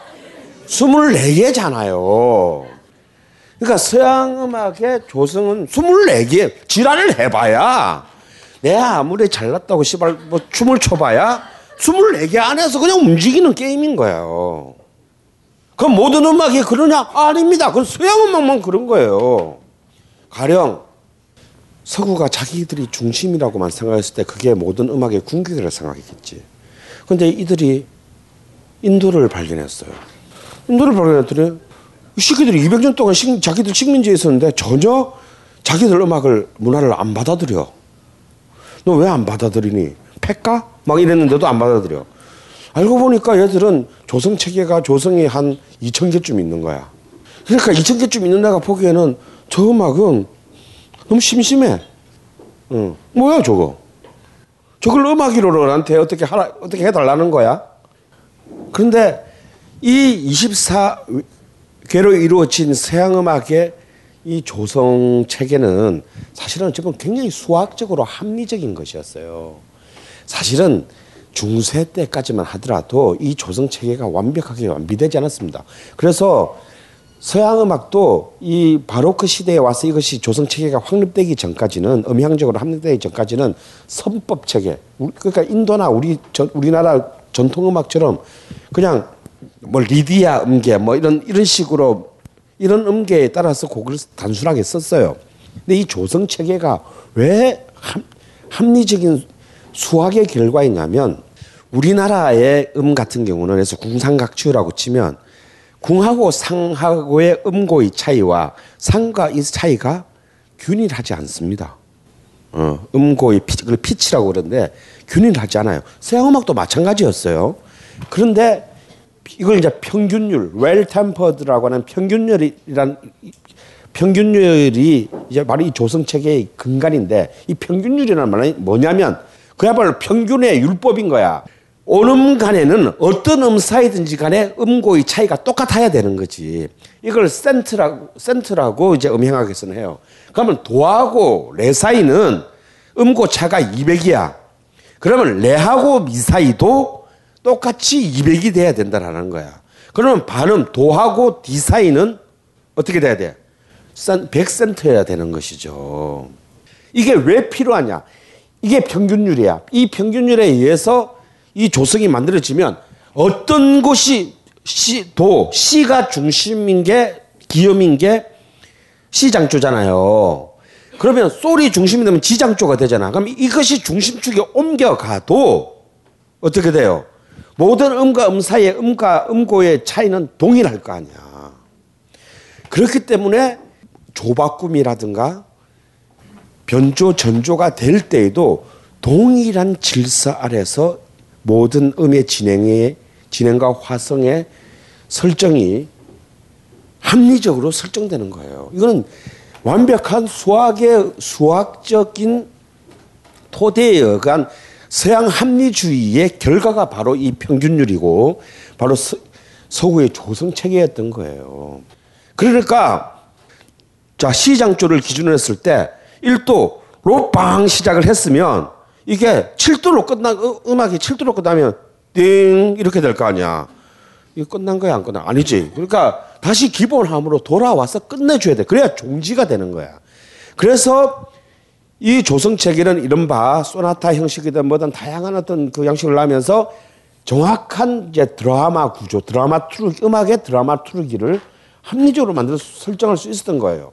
그런데 쇤베르크는 느낀 거예요. 이것이 거대한 족쇄일 줄이야. 그래서 우리는 이 밖으로 단 한 번도 마치 트루먼 쇼의 그 주인공 이름 뭐지? 예, 짐 캐리처럼 당연히 저 밖을 나갈 생각을 안 했던 것인 거죠. 왜냐면 이게 세계의 끝이라고 생각했으니까. 그래서 그는 드디어 그 조성의 체계를 철저히 이론적인 추론으로 넘어서고자 했습니다. 아니, 조성 체계를 파괴시키고자 했습니다. 그래서 토널리즘 앞에 부정을 뜻하는 A를 붙여서 아토널리즘, 무조성주의를 만들어내게 돼요. 그러니까 야, 씨발, 중심이라는 게 세상에 어디 있니? 무조성주의의 핵심이 뭐냐? 자, 시장조면 시험이 중심이 되는 의미잖아요. 여기에 따라서는 나머지 관계가 결정되는 거잖아요. 장삼도, 뭐, 장호도 이 결정되는 거죠. 왜 이게 꼭 중심이 돼야 되냐고. 우리가 이걸 언제 합의해가지고 국민투표 해봤냐고. 아무 때나 시작하면 어때? 그거 아무 때나 끝나면 또 어때? 그래서 이제 그런 이제 다양한 짱구를 굴리기 시작합니다. 그래서 막. 그래서 사실 쇤베르크는 지가 그렇게 만들어 놓고 그렇다고 나를 무조성주의자로 몰고 가는 거는 싫어. 뭐, 또 앙탈을 부려요. 나를 전음계주의자, 아토널리즘이 아니라 판토널리스트라고 불러줘. 뭐, 그랬거나 저랬거나 간에 본질은 똑같아요. 그래서 그는, 그러니까 그가 왜 아토널리즘이 아니라 판토널리즘이라고 불러달라고 했냐면, 내가 그냥 단순히 파괴를 위한 파괴를 하는 게 아니고, 나는 모든 의미 주체가 될 수 있다라는 것을 음악적으로 증명하고 싶었다니까. 기존에 있는 질서를 그냥 다 개무시하고 부수는 게 내 목적이 아니고, 모든 음들이 다 주체가 될 수 있는 그런 새로운 음악의 질서를 만들려고 했다는 걸 좀 알아주라. 그래서 그는 철저히, 어쩌면은 바로 결국 이 조성체계라고 하는 것은 부르주아의 역사와 함께 온 것이단 말이지. 그리고 이제 이 부르주아의 이 미학의 이론, 더 나아가서는 이 부르주아적 세계관은 한계에 도달했다라고 그는 본 거예요. 그래서 그는 총을 들고 나가지는 않았지만 오선지 속에서 오선지를 가지고 혁명을 한 것입니다. 조성체계로 상징되는 모든 부르주아의 정말 위선적이고 기만적인 체계로 벗어나서 모든 그야말로 다수와 소수, 지배와 피지배의 관계를 무서는 모든 음을 해방시키려고 했던 거예요. 그것이 바로 이 신빈악파의 신음악의 철학이었던 겁니다. 그런데 문제는 그를 제외한 모든 사람이 그걸 그렇게 안 받아들였다는 점에 있어요. 바로 여러분들처럼 씨발 뭐 하는 거 뭐 어쩌라고 이상해요 막 그러고 잘못 연주한 거 아니에요 막 그러고. 그런데 여러분, 우리가 이렇게 반응하는 데는 두 가지 이유가 있어요. 하나는 우리가 아, 이 새끼들을 그냥 너무 똑똑한 나머지 돌아버린 놈들의 딸딸이라고 몰아치기에는 우리도 가슴에 손을 얹고 돛을 잡고 반성을 해야 된다 이거야. 뭔 반성을 해야 되냐, 우리가 너무 그 부르주아의 질서에 너무 푹 젖어가지고 우리도 또 다른 짐 캐리가 아닐까라는 자문을 해봐야 된다라는 거야. 뭔가 또 다른 새로운 질서가 있다라는 것을 우리도 사실 그 가능성들을 없다고 생각한 멍청이들이 아니었을까? 뭔가 나한테 익숙하지 않다고 해서 그것은 아니다라고 얘기하는 것은 뭔가 나하고 피부색이 다르니까 저 사람은 인간이 아니야 라고 생각하는 거랑 뭐가 달라? 저는 그런 점에서 채식주의자도 존나 싫어해요. 특히 그 중에서도 아니, 씨발 다 똑같은 생명이 있는 건데 말 못한다고 소리 못 지른다고 걔는 먹어도 돼? 그리고 특히 개 못 먹게 하는 새끼들 족같아. 그럼 돼지는 먹어도 되냐? 걔가 인간보다 지능이 좀 더 가깝다고? 그러면 똑똑한 놈은 안 잡아먹어도 되고 IQ가 낮다고 얘기되는 물고기는 잡아먹어도 되고. 이 씨발 이거 완전 인종차별죄보다 더 나쁜 놈들이지. 그럼 이쁜 년들은 뭘 해도 용서받고, 응? 못생긴 년들은 뭘 해도 욕먹고 이렇게 살아야 되냐고. 그거 뭐가 달라 논리가. 이거 굉장히 더러운 논리예요. 어쩌면 그 더러운 논리가 우리가 이 음악을 낯설게 느끼고 있는 우리 마음속에 있는 건 아닌가. 그럼 또 우리는 그렇게 반문할 수 있지. 아이 뭐 음악이 그렇게 목숨을 끌어. 그게 뭐 사는데 중요해. 응? 그냥 내 마음에 들면 씨발 계속 반복해서 듣고 막 피곤할 때 좀 듣고 잠 기분 좋게 잠들어야 되는데 씨발 이건 잠도 못 들게 하고 말이야. 도움이 안 되잖아. 도움이. 이른바 실용주의적 관점이 있어요. 틀린 말은 아니야. 뭐 음악이 뭐 반맥이 주니? 굉장히 어려운 문제입니다. 근데 문제는 바로 이 쇤베르크에 이르러서 서양 음악사가 사실상 나중에 카라얀이 마지막으로 말아먹기 이미 90년 전에 사실상 내면적 종말을 고했다라는 거야. 여기에서 더 이상 어느 누구도 대답을 할 수 없었다라는 거지. 그러나 우리가 절대 놓쳐서는 안 되는, 그래도 그럼에도 불구하고 우리가 절대 놓쳐서는 안 되는 것은, 그래도 쇤베르크와 그 일당들이 우리에게 몸부림을 치면서 어떤 메시지를 전하고자 했다는 점은 절대 잊어서는 안 되는 거예요. 왜냐하면 우리는 지금 동의하지 않고 있고 동감하지 못하고 있지만 예술사의 수많은 사례는 그것이 몇백 년이 지나서 그 당대에 받아들이지 못, 동시대에 받아들이지 못했던 것이 마치 너무나 당연하게 정말 열광과 환호를 받으면서 받아진 역사를 우리는 수없이 기억하고 있습니다. 그리고 여러분이 사실 아까 제가 비밥 들어볼 때 어떠셨어요? 아, 좋았어요. 왜 좋았어요? 그냥 좋던데요. 라고 했을 때 사실 그 수많은 비밥 음악들 중에 바로 이 쇤베르크의 무조주의에 의해서 인지되는 곡들이 얼마나 많다는 사실을 우리는 알아야 되는 거예요. 그런 점에서 우리는 일단 쇤베르크 형은 좀 잠시 제쳐두고, 그래도 상대적으로 우리가 좀 친근하게 가서 얘기라도 나눠볼 수 있는 사람을 먼저 저는 여러분께 권하고 싶어요. 그의 이름은 스트라빈스키입니다. 스트라빈스키는요, 사실은 어쩌면 락 음악의 사운드적인 측면에 있어서는 락 음악의 최초의 출현이야. 그는 순간적인 얘는 아까 볼레로가 음색을 얘기했다면 얘는 볼륨을 얘기해요. 조용하다가 완전 꽝 하는 거. 그것 때문에 당시 유럽의 그 귀족 관객들이 졸도했다니까. 그러니까 이 소리의 크기도 새로운 청각적 경험이다. 그래서 이거 좀 약간 이거는 우리한테 좀 구미가 좀 맞아. 예. 우리가 워낙 또 이제 그런 또 날라리들 양아치들의 음악들을 쭉 이렇게 경험해 왔기 때문에, 그래서 또 그에 비해서 스트라빈스키는 딱 이게 결국 스트라빈스키와 쇤베르크는 뭐냐면 본능과 이성이라는 사실은 동일한 문제를 두고 두 개의 답을 쓴 거예요. 그러니까 우리는 역시 본능하고는 좀 친숙하잖아. 뭔가 이성은 좀 이렇게 친숙하잖아. 그래서 일단 여러분들이 이제 오늘 강의 마치고 다시 스트라빈스키의 봄의 제전을 다시 한번 이건 사실 좀 음량을 크게 하고 들어야 돼요. 조용히 들으면 아무 의미가 없어요. 볼륨 10, 오케이?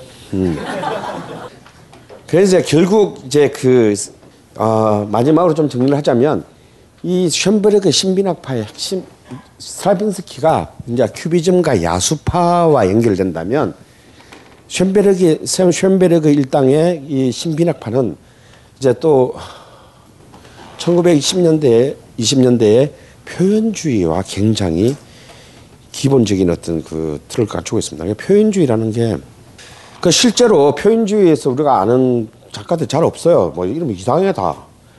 그중 제일 우리랑 이제 그 친한 사람이 칸딘스키 같은 사람을 말하는 거죠. 근데 실제로 칸딘스키의 전시회에 쇤베르크가 그 청기사 그룹인가 그 전시회에 쇤베르크가 그림도 출품했어요. 그 얘기는 뭐냐면, 뭔가 우리끼리 통하는 게 있어, 이런 거지. 표현주의의 핵심은 뭐냐면 예술은 예술이 더 이상 아름다움에 대한 추구라는 것에서 벗어나야 된다. 그래서 지도 믿지도 않는 이 세상은 이렇게 혼탁하고 더럽고 족같은데 우리는 계속 아름다움 아까 그 발레 그런 거 있잖아. 막 그걸 하는 게 뭔 소용 있니? 차라리 내 속에 있는 슬픔, 아픔, 상처, 고뇌, 번민, 회의 이걸 그대로 얘기해 주자. 표현해 주자. 이거예요. 거기서 그런 음악으로 굉장히 독특한 새로운 이성의 탈출구를 탈출지도 쇼생크 탈출을 한 것이죠. 굉장히 오랜 기간 동안 이 감옥의 구조를 연구해가지고 쌩깐 거지. 근데 문제는 우리의 팀 로빈스는 쇼생크를 탈출해가지고 좋은 데로 갔는데 쇤베르크는 나갔는데 아무도 자기를 반겨주는 사람이 없었다라는 것일 뿐이야. 실제로 이제 얘들은 다 유대인들이잖아요. 여러분 여러분들이 너무 좋아하는 레미제라블의 작곡가가 누군지 아세요? 클로드 쇤베르크예요. 바로 이 아르톨드 쇤베르크의 손자예요. 근데 클로드 쇤베르크는 지 할아버지들은 절대 안 하잖아. 왜? 그렇게 하면 굶어 죽는다는 걸 너무나 잘 알고 있기 때문이지. 사실 이 클로드 쇤베르크가 레미제라블을 작곡하기 전에 1970년대에 프렌치 리볼루션, 프랑스 대혁명이라는 뮤지컬을 썼어요. 저도 그 음반을 갖고 있는데 처절하게 실패했지. 절대 내가 미학적 선진성을 보여주면 안 되겠구나. 반성하고 정말 사람들이 좋아할 만한 걸 쓰자. 이게 바로 여러분이 보고 있는 레미제라블이에요. 근데 쇤베르크는 유대인이기 때문에 당연히 이제 1933년에 오스트리아를 탈출합니다. 그래서 미국으로 망명해요. 그래서 미국에서 죽어요. 1951년에 꽤 오래 살았지. 74년생이니까. 근데 그의 제자 중에 한 명인 안톤 베베르는요. 1945년에 죽는데 그 사람은 그냥 오스트리아에서 이제 계속 거의 이렇게 반 시골에서 은둔 생활에서 지 고향에서. 그런데 어떻게 죽냐면 새롭게 이제 진주한 미군이 5인 사격을 해가지고 그 나치 치하에서도 힘들게 살아남았는데 막상 나치가 물러나는데 미군의 총에 맞아서 죽어요. 이거 다 정말 발트 벤야민도 굉장히 불행한 삶을 마감했지만 정말 안 좋은데 쇤베르크도 이제 여기 와가지고 스트라빈스키는 미국에 와서 굉장히 아까 내가 그 얘기도 했었지만 잘 살았는데 쇤베르크는 아까 말한 실용주의의 나라 미국에서 통하겠어요 그게? 말이 안 통하지. 진짜 형 왜 그러세요? 딱 이거지 뭐. 실제로 유명한 일화가 있어요. 묵고는 살아야 될 거 아니야. 지가 한 거랑 자꾸 하는 거밖에 없는데. 그런데 아르놀트 쇤베르크라는 이름은 그래도 미국에서 그 이름은 알려져 있었던 거야. 음악은 안 들어봤지만 헐리우드에서 그래도 야, 저 쇤베르크가 우리 동네에 와서 산다는데 저한테 영화음악 하나 맡기면 야 이거 좀 어디 그 홍보 포인트 하나 생기지 않겠냐? 그래서 진짜 헐리우드 영화사에서 쇤베르크의 영화 그 음악 의뢰를 하러 간 거야. 쇤베르크는 고맙잖아. 어쨌거나 자기를 알아보고 이렇게 일거리를 조합을 주니까 아 고맙다고 열심히 하겠다 그랬어. 그래서 아 그러면 언제쯤이면 되겠습니까? 그렇게 물어보니까 쇤베르크가 제가 뭐 지금 딴 거 하는 일도 별로 없고 굉장히 열심히 하면 한 2년 안에 2년 안에는 가능하겠다라고 얘기해서 그때 헐리우드에 음악 작업 후반 작업에 주는 시간이 2주일이었어요. 2주일. 그래서 갑자기 그 힘들게 찾아온 그 헐리우드 관계자가 일어나서 만나 뵙게 돼서 반갑습니다. 집에 갔다는 얘기가 있어요. 결국 그들은 해방시켰으면 분명해요. 모든 것으로부터. 그러나 정작 그 음악을 듣는 수용자들은 해방되지 않았던 것이죠. 이것이 이 신민학파에 남은 이제 마지막 역사적 과제입니다. 또 이 그 드뷔시하고 이 신민학파가 저러고 있는데 또 프랑스에서는 또 양아치들이 나타나요. 이른바 러시아 5인조에 빗대서 프랑스 6인조가 나타나요. 이 프랑스 6인조의 이제 거의 사형이 누구냐면 이 거의 스승은 아니고 그냥 자기들이 6인조가 그냥 아 우리 형이하고 모신 사람이 바로 여러분도 잘 아는 에릭 사티예요. 사티 처음 들어보나요? 아, 당연히 알 줄 알고 안 했지. 에릭 사티 좋아하실 거예요. 그냥 세계의 진노 패티라는 피아노 곡만 먼저 들어보세요. 굉장히 미니멀리즘이에요. 그 음이 몇 개 없어. 나도 칠 수 있어. 근데 이 에릭 사티가 정말 재밌는 사람인 게 그가 주장한 게 있어요. 나의 음악은 가구의 음악이다. 퍼니처. 무슨 뜻이야? 그냥 별로 관심도 없는데 언제나 그 자리에 놓여 있는 듯 없는 듯 하지만 그냥 저기 있는 거. 내 음악이 그렇게 들렸으면 좋겠다. 뭐 설거지 하시다가 들으시든지 뭐 안 들으셔도 좋은데 그냥 난 옆에 대충 뚱 하고 이렇게 있고 굉장히 프랑스인다운 상상력 아닌가?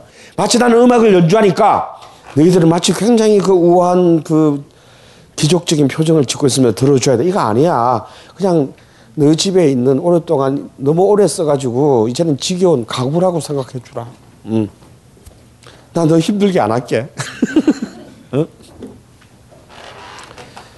이제 이런 또 새로운 경향이 나타나는데 이 이제 6인조는 뭐 쭉 이런 사람들입니다.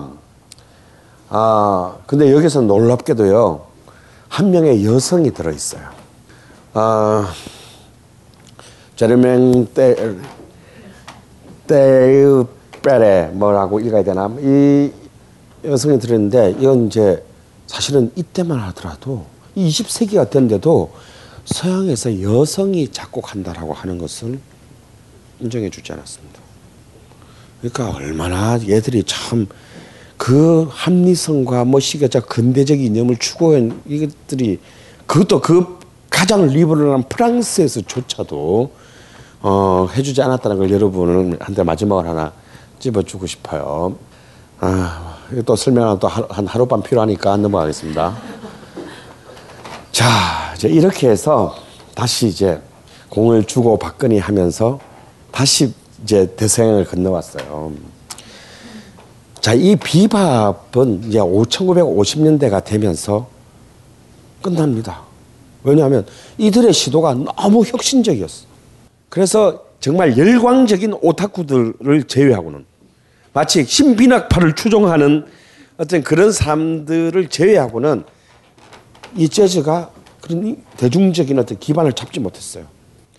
그런데 그의 일원이었던 마일스 데이비스는 이제 살짝 전략을 수정해서 모두가 자기의 음을 듣게 만드는 새로운 음악을 창조해요. 이거는 이제 특히 언니들이 좋아하는 바로 쿨 재즈의 등장입니다. 우리가 이렇게 쿨하다, so cool 할 때 그 쿨이 바로 이 쿨 재즈의 대중적 성공과 함께 이제 동의어가 돼요. 일상어가 돼요.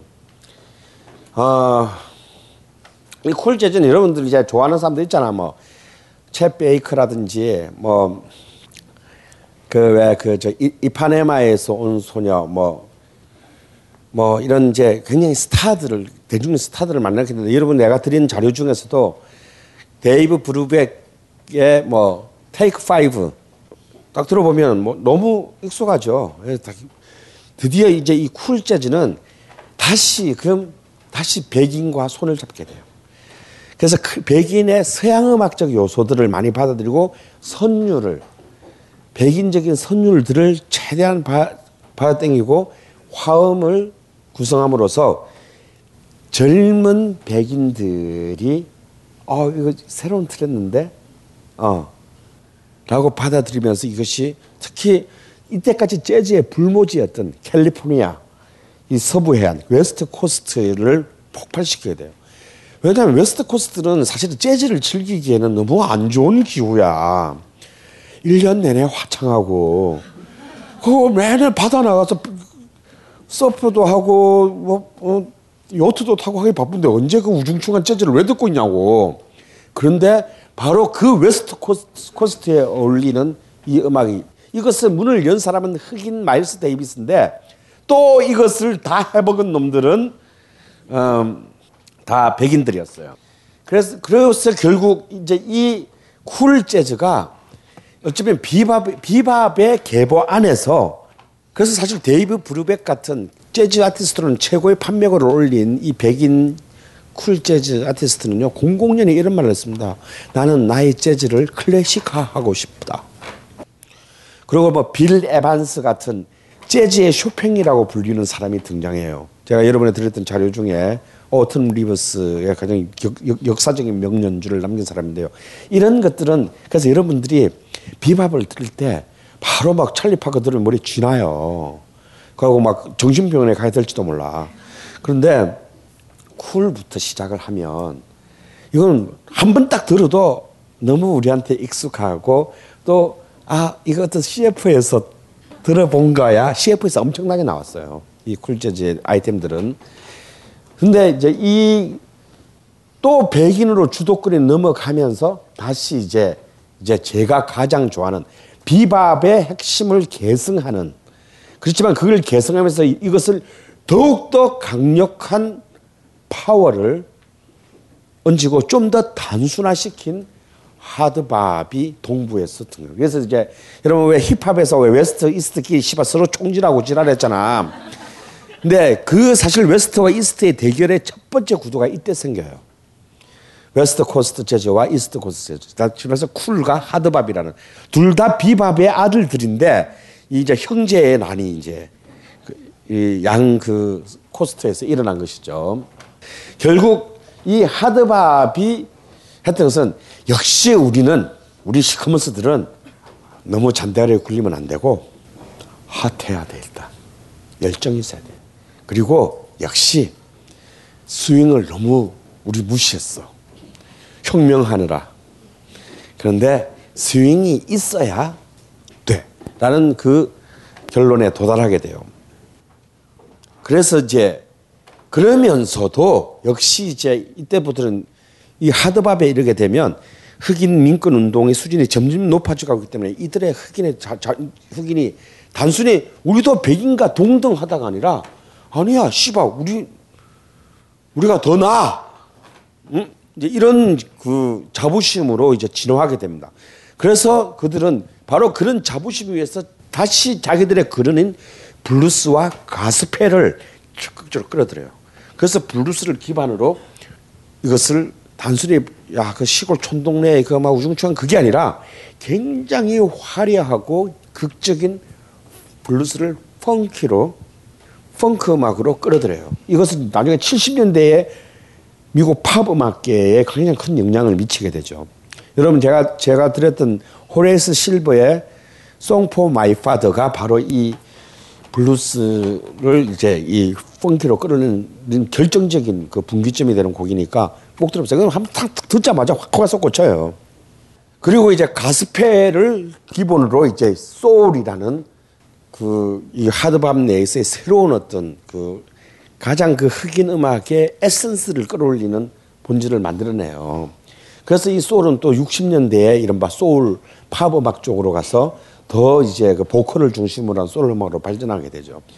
이러면서 이제 웨스트 코스트와 이스트 코스트, 쿨과 하드밥이라는 굉장히 이 스윙의 음악이, 비밥의 음악이 순식간에 확산된다. 물론 이때는 이미 로큰롤이 등장하면서 재즈를 주변으로 쫙 밀어내고는 있었어요. 이것이 이 당시에 비밥 뮤지션의 정말 불우함이야. 그래서 이제 에릭 홉스범은 이때의 상황을 두고 굉장히 멋있는 표현을 남겨요. 락에게 존속 살해당한 재즈. 지가 놓았는데 지 새끼한테 살해당합니다. 그리고 재즈는 소수에 있던 열광적인 팬들을 위해 밀려나지만 바로 이때 이제 이른바 마일스 데이비스, 아까 말했던 존 콜트레인, 또 내가 가장 좋아하는 정말 흑인 남자의 혼이라고 불리는 테너 색스폰을 가장 그 영웅적으로 구사한 소니 롤린스, 텔로니어스 몽크 같은 천재들을 정말 끊임없이 쏟아내는 시대예요. 그리고 이때 이제 그 이들을 담당했던 레이블이 블루노트라는 정말 역사의 길이 남을 그 명 레이블이 이들의 음악을 또 가장 훌륭하게 음반으로 완성합니다. 이 중에서 이들이 왜 이런 당당한 음악을 할 수 있었는가? 그 기재에는 바로 이들이 바로 인종차별, 미국 사회의 가장 아킬레스건이었던 인종차별 투쟁이 이제는 최전선에 나서고 있었음을 의미해요. 이 찰스 민거스의 Don't Let It Happen Here라는 이 연주곡은요, 이 찰스 민거스는 아예 하이티안 파이트송, 하이티의 그 혁명가를 기리는 연주곡을 발표를 했고, 그다음에 정말 이 자기 그 이 흑인 인종차별 투쟁의 현장을 그대로 묘사한 명곡인 이 Don't Let It Happen Here라는 그, 그런데 이 저걸 해석하면 어떻게 될까요? 저 어디서 본 말 같지 않아요? 어디서 나오는 말일까요? 여기서 제발 이런 일이 일어나지 않았으면 좋겠어, 이런 뜻이잖아요. 어디서 본 말 같지 않아요? 저거는 나치 시대에 독일의 목사였던 니멜로 목사의 글에 나오는 말이에요. 니멜로 하면 사람들이 모르지만 제가 이 사람이 쓴 유명한 말이 있죠. 그들이 내 이웃에 사는 공산주의자를 데리고 잡아갔다. 난 가만히 있었다. 나는 공산주의자가 아니었으므로. 그들이 성당을 불태웠다. 난 가만히 있었다. 나는 개신교도이므로. 그들이 노동조합원을 체포해갔다. 나는 가만히 있었다. 나는 조합원이 아니므로. 그들이 유태인을 잡아갔다. 나는 가만히 있었다. 나는 더 이상 믿을 종교가 없어졌으므로. 그리고 그들은 나를 체포했다. 나는 아무 말도 할 수 없었다. 인간이 모두가 자유로운 권리를 가져야 된다라고 난 한 번도 외친 적이 없으므로. 신이여, 여기서 다시 그런 일이 일어나지 않기를. 이 마지막 말이 저 말이에요. 여러분들께 제가 아까 맨 처음 시작 때 들렸던 찰리 파커의 Now is time, 바로 그에 대한 연장선에 있는 표현입니다. 그들은 비록 말로는 할 수 없었어. 왜? 보컬이 아니니까. 왜? 백인 음반사에 검열이 있으니까. 그렇지만 이런 굉장히 우회적이고 은유적인 표현으로 백인들의 폭력적인 지배의 질서가 끝났다라는 것을 자신의 음악 행위를 통해서 증명했습니다. 그리고 그것은 60년대의 모든 미국의 아프리칸 아메리칸들에게 그들이 스스로 일어서서 싸워야 된다라는 것에 대한 강력한 영감을 제공했어요. 그래서 이 비밥은 비록 그 짧은 시간에 불타올랐고 로큰롤처럼 광범한 대중적 지지를 누리지는 못했으나, 이것들은 새로운 시대를 자신들만의 힘으로 열어가게 하는 가장 강력하고도 가장 아름다운 음악으로 남게 되었던 것입니다. 만약에 이 비밥의 음악에서 여러분들이 그저 오이씨 여기 색소폰 존나 잘 부네, 이런 것을만을 느낀다면 여러분은 그 음악을 들을 필요가 없는 거예요. 여러분이 뉴올리언즈의 재즈와 빌리 할리데이의 블루스에서 정말 그 노예 농장 시대의 흑인의 그 한을 느낄 수 있어야 하듯이, 이 비밥과 하드밥에 이르는 이 위대한 리스트의 음악을 통해서는 바로 그런 새로운, 자신이 정말 존엄한 가치를 지닌 인간임을 증명하려는, 몇백 년 동안 최악의 밑바닥 마이너리티에서 인간답지 않은 대우를 받아왔던 바로 그런 자들이 어떻게 자기 스스로의 힘으로 인간적인 고결함을 획득하는가를 동시에 느껴야 한다는 것입니다. 제가 제일 좋아하는 오빠인 소니 롤린스가 이 새끼 미친놈이에요. 아예 앨범의 자켓에다가 폭탄 선언을 했습니다. 그 말이 무슨 말이냐면 미국의 문화는 언어, 유머, 감각, 음악에 있어서 흑인 문화에 빚지고 있다. 이상하지 않은가? 우리가 바로 그 미국 문화의 위대한 창조자들인데 우리는 왜 차별받고 있는가? 이거는 이제 우리도 사람답게 살게 해주세요의 정원의 수준이 아닌 거예요. 아, 우리가 바로 니들이 말하는 미국 문화의 주역이고 그의 가장 강력한 컨텐츠들을 제공했는데 왜 우리가 너희들한테 업신여김을 받아야 하는 거지? 라는 식으로 이미 이 30년 사이에 정말 코페르니쿠스적인 거대한 대전환을 이루어냈던 겁니다. 이것을 가능하게 했던 힘, 이것이 바로 비밥이다. 바로 제가 이 소니 롤린스랑 짝으로 좋아하는 이 하드밥의 가장 위대한 드러머인 맥스 로치가 있습니다. 여러분 진짜 정말 제가 드렸던 자료에 세인트 토마스, 소니 롤린스 세인트 토마스 꼭 들어보세요. 그 드러머가 바로 이 맥스 로치예요. 찰리 파커의 아까 여러분 맨 처음 들었던 곡의 드러머가 바로 또 맥스 로치입니다. 얘 앨범 제목, 이게 앨범 1960년 앨범의 타이틀인데 뭡니까? We insist. 우리는 주장한다. 이건 그런데 이 사진이 한번 자세히 보세요. 이 맥스 로치와 동료들인데 딱 보면 이 사람의 이게 정확히 표현이 안 되는데 이 백인 바텐더의 표정이 어씨 뭐야 막 이런 정말 어떻게 이걸 연출해서 찍었다고 하기에는 이상할 정도로 너무 리얼하지 않아요? 이 사진은 이 자켓은 굉장히 상징적인 자켓이에요. 이 사진이 뭐냐면요. 바로 그 반인종차별 투쟁의 첫 번째 시작이 sit-in 운동이라는 게 있어요.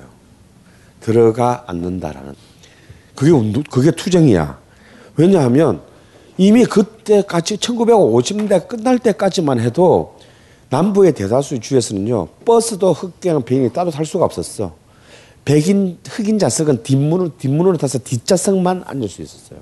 다음에 식당도 같이 들어갈 수가 없었어요. 아예 흑인이 금지가 된 것도 있고 들어갈 수 있다 하더라도 뒷문으로 들어가서 그 뒷문 입구 쪽에만 앉을 수 있게 이렇게 칸막이가 돼 있었어. 그래서 첫 번째 운동은 뭐냐면 흑인들이 들어갈 수 없다는 버스 식당에 그냥 들어가서 그냥 앉았다가 나오는 거야. 혹시 뭐 어떡할 건데 씨발 하면서 그냥 그걸 sit-in 운동이라고 그랬어요. 사실은 이 앨범 자켓 사진은 바로 그 sit-in 운동을 표현한 것입니다. 사실은 오늘의 주제는 이 사람이 되어야만 해요. 그런데 이 사람을까지를 하게 되면 여러분 첫 번째 지하철을 타고 집에 가셔야 해요.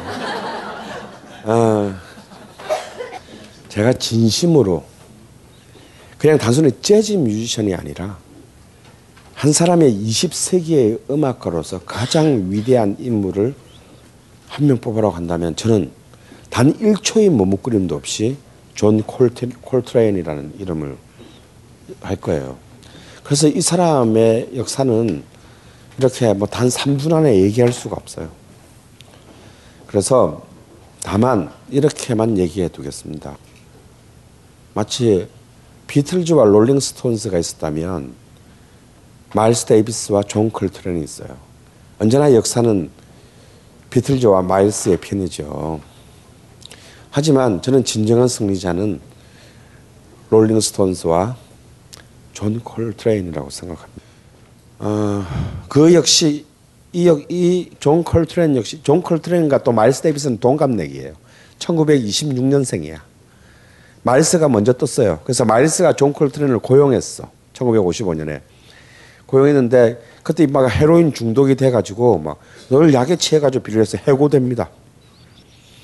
그러다 다시 59년에 다시 만나서 여러분이 그 내 자료를 듣던 So What이라는 명 앨범을 같이 또 하고 다시 헤어져요.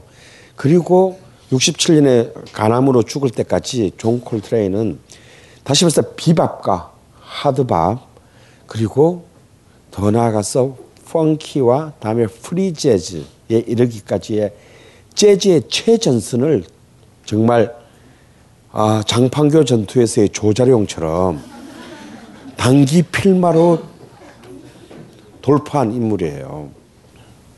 그래서 그는 맨 마지막에 궁극으로 어디에 도달하느냐면 그래서 이 존 콜트레인은 그런 흑인들에게 위대한 정신적인 구루가 됩니다.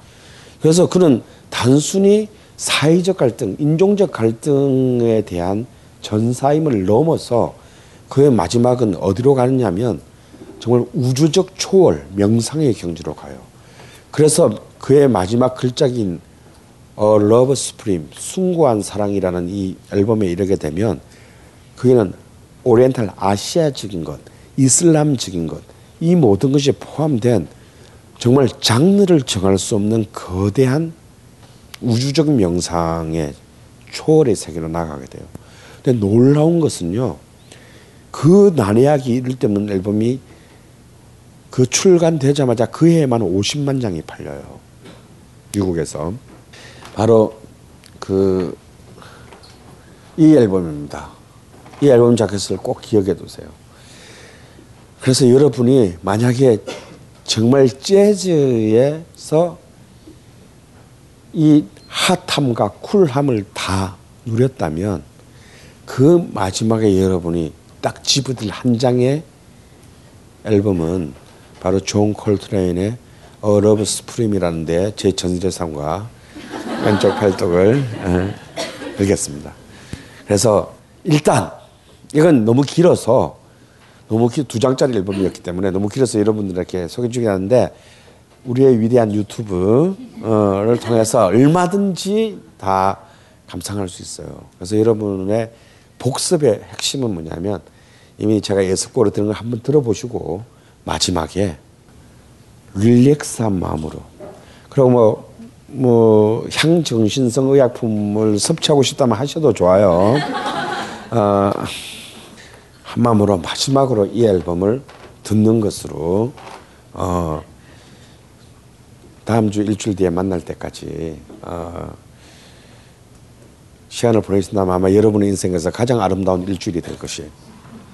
그런데 문제는 이 사람들은 너무 달려서 다 일찍 죽었습니다. 찰리 파커는 35세에 죽었어요. 그리고 정말 만약 이 사람이 살아있었더라면 절대 마일스는 황제가 되지 못했을 것이다라고 하는 위대한 트럼펫 클리포드 브라운은 약도 안 했는데 유일하게 약 안 한 비밥이었는데 교통사고로 죽었어요. 그러니까 여러분 뭐 개형님하고 담배 피우면 폐암 걸린다 뭐 이런 거 있잖아. 소용이 없어. 씨발 그 담배 안 피우고 폐암 안 걸리면 뭐해. 연탄가스로 죽을 수 있는데 27살의 나이에 클리포드 브라운이나 이런 꼭 기억돼서 정말 매력적인 완벽한 재즈 역사가 남긴 최고의 트럼펫가 바로 있다면 신이 정말 점지한 트럼펫가 있다면 그 이름은 클리포드 브라운이에요. 특히 클리포드 브라운이 1954년에 헬렌 메릴이라는 백인 여자 재즈 싱어랑 재즈 여자 여가수랑 녹음한 앨범이 있는데 헬렌 메릴 위드 클리포드 브라운이라는 앨범이에요. 그거 들으면 여러분 죽음이에요. 재즈에서 정말 아무것도 모르는 사람이 있다 하더라도 제가 제일 처음 권해주는 판은 헬렌 메릴 위드 클리포드 브라운입니다. 헬렌 메릴 위드 클리포드 브라운. 뭐 그냥 클리포드 브라운만 기억하면 돼. 그래서 딱 검색해 보면 웬 백인 여자가 막 이러고 있는 게 있어요. 유일한 앨범이야. 죽었어요. 다음에 존 콜트레인도 약을 넘어다 약 때문에 죽질 않았지만 암으로 41살 생애를 보지 못하고 죽었습니다. 정말 마일스 데이비스와 맥스 로치만이 환갑상을 받고 갔어요. 이 천재들이 일거에 다 사라짐으로 해서 사실상 비밥의 영광은 사실상 종료합니다. 그러나 그들이 그 20대와 30대의 그 짧은 시간 동안에 이들이 보여준 그 모든 그 10여 년간의 그 음악들은 정말 재즈의 역사, 아니 나아가서 모든 예술사가 가장 집중적으로 보여줄 수 있는 정말 어떤 첨단의 그 파티였어요. 그런 점에서 이 순간은 어쩌면 가장 위대하고 숭고한 음악사의 순간으로 남게 될 것입니다. 자, 오늘의 얘기는 이것으로 끝났습니다. 바로 비록 인종과 그리고 대륙과 그다음에 사회적인 어떤 신분은 달랐지만 1910년, 20년, 10년대와 20년대의 신빈학파와 1940년대와 50년대의 미국의 이 비밥은 어찌 보면 굉장히 실제로 음악적으로 굉장히 은밀하게 내통했을 수도 있고 그들이 미래를 향해 무엇을 어떤 돌파구를 만들고자 했다는 점에서는 비록 그 음악의 장르에 상이함에도 불구하고 어쩌면 모든 음악사를 통틀어서 가장 어쩌면 바람직한 건강한 어떤 엘리트주의의 어떤 마지막 불꽃이었다라고 생각이 들어요. 이들 이후로 다시 말해서 신빈학파 이후로 클래식은 사실상 소멸과 청산의 길을 걷게 되고 하드밥 이후로 재즈는 이제 대중들과 사실은 영원한 안녕을 고하게 됩니다. 그 마지막에서 불타올랐던 바로 이 두 개의 불꽃은 그래서 오늘의 지금 이 순간에 우리들에게 또다시 어떤 숙고할 만한 어떤 그런 많은 과제들을 던져준다고 할 것입니다. 생각보다 길어졌네요. 이것으로 마치겠습니다.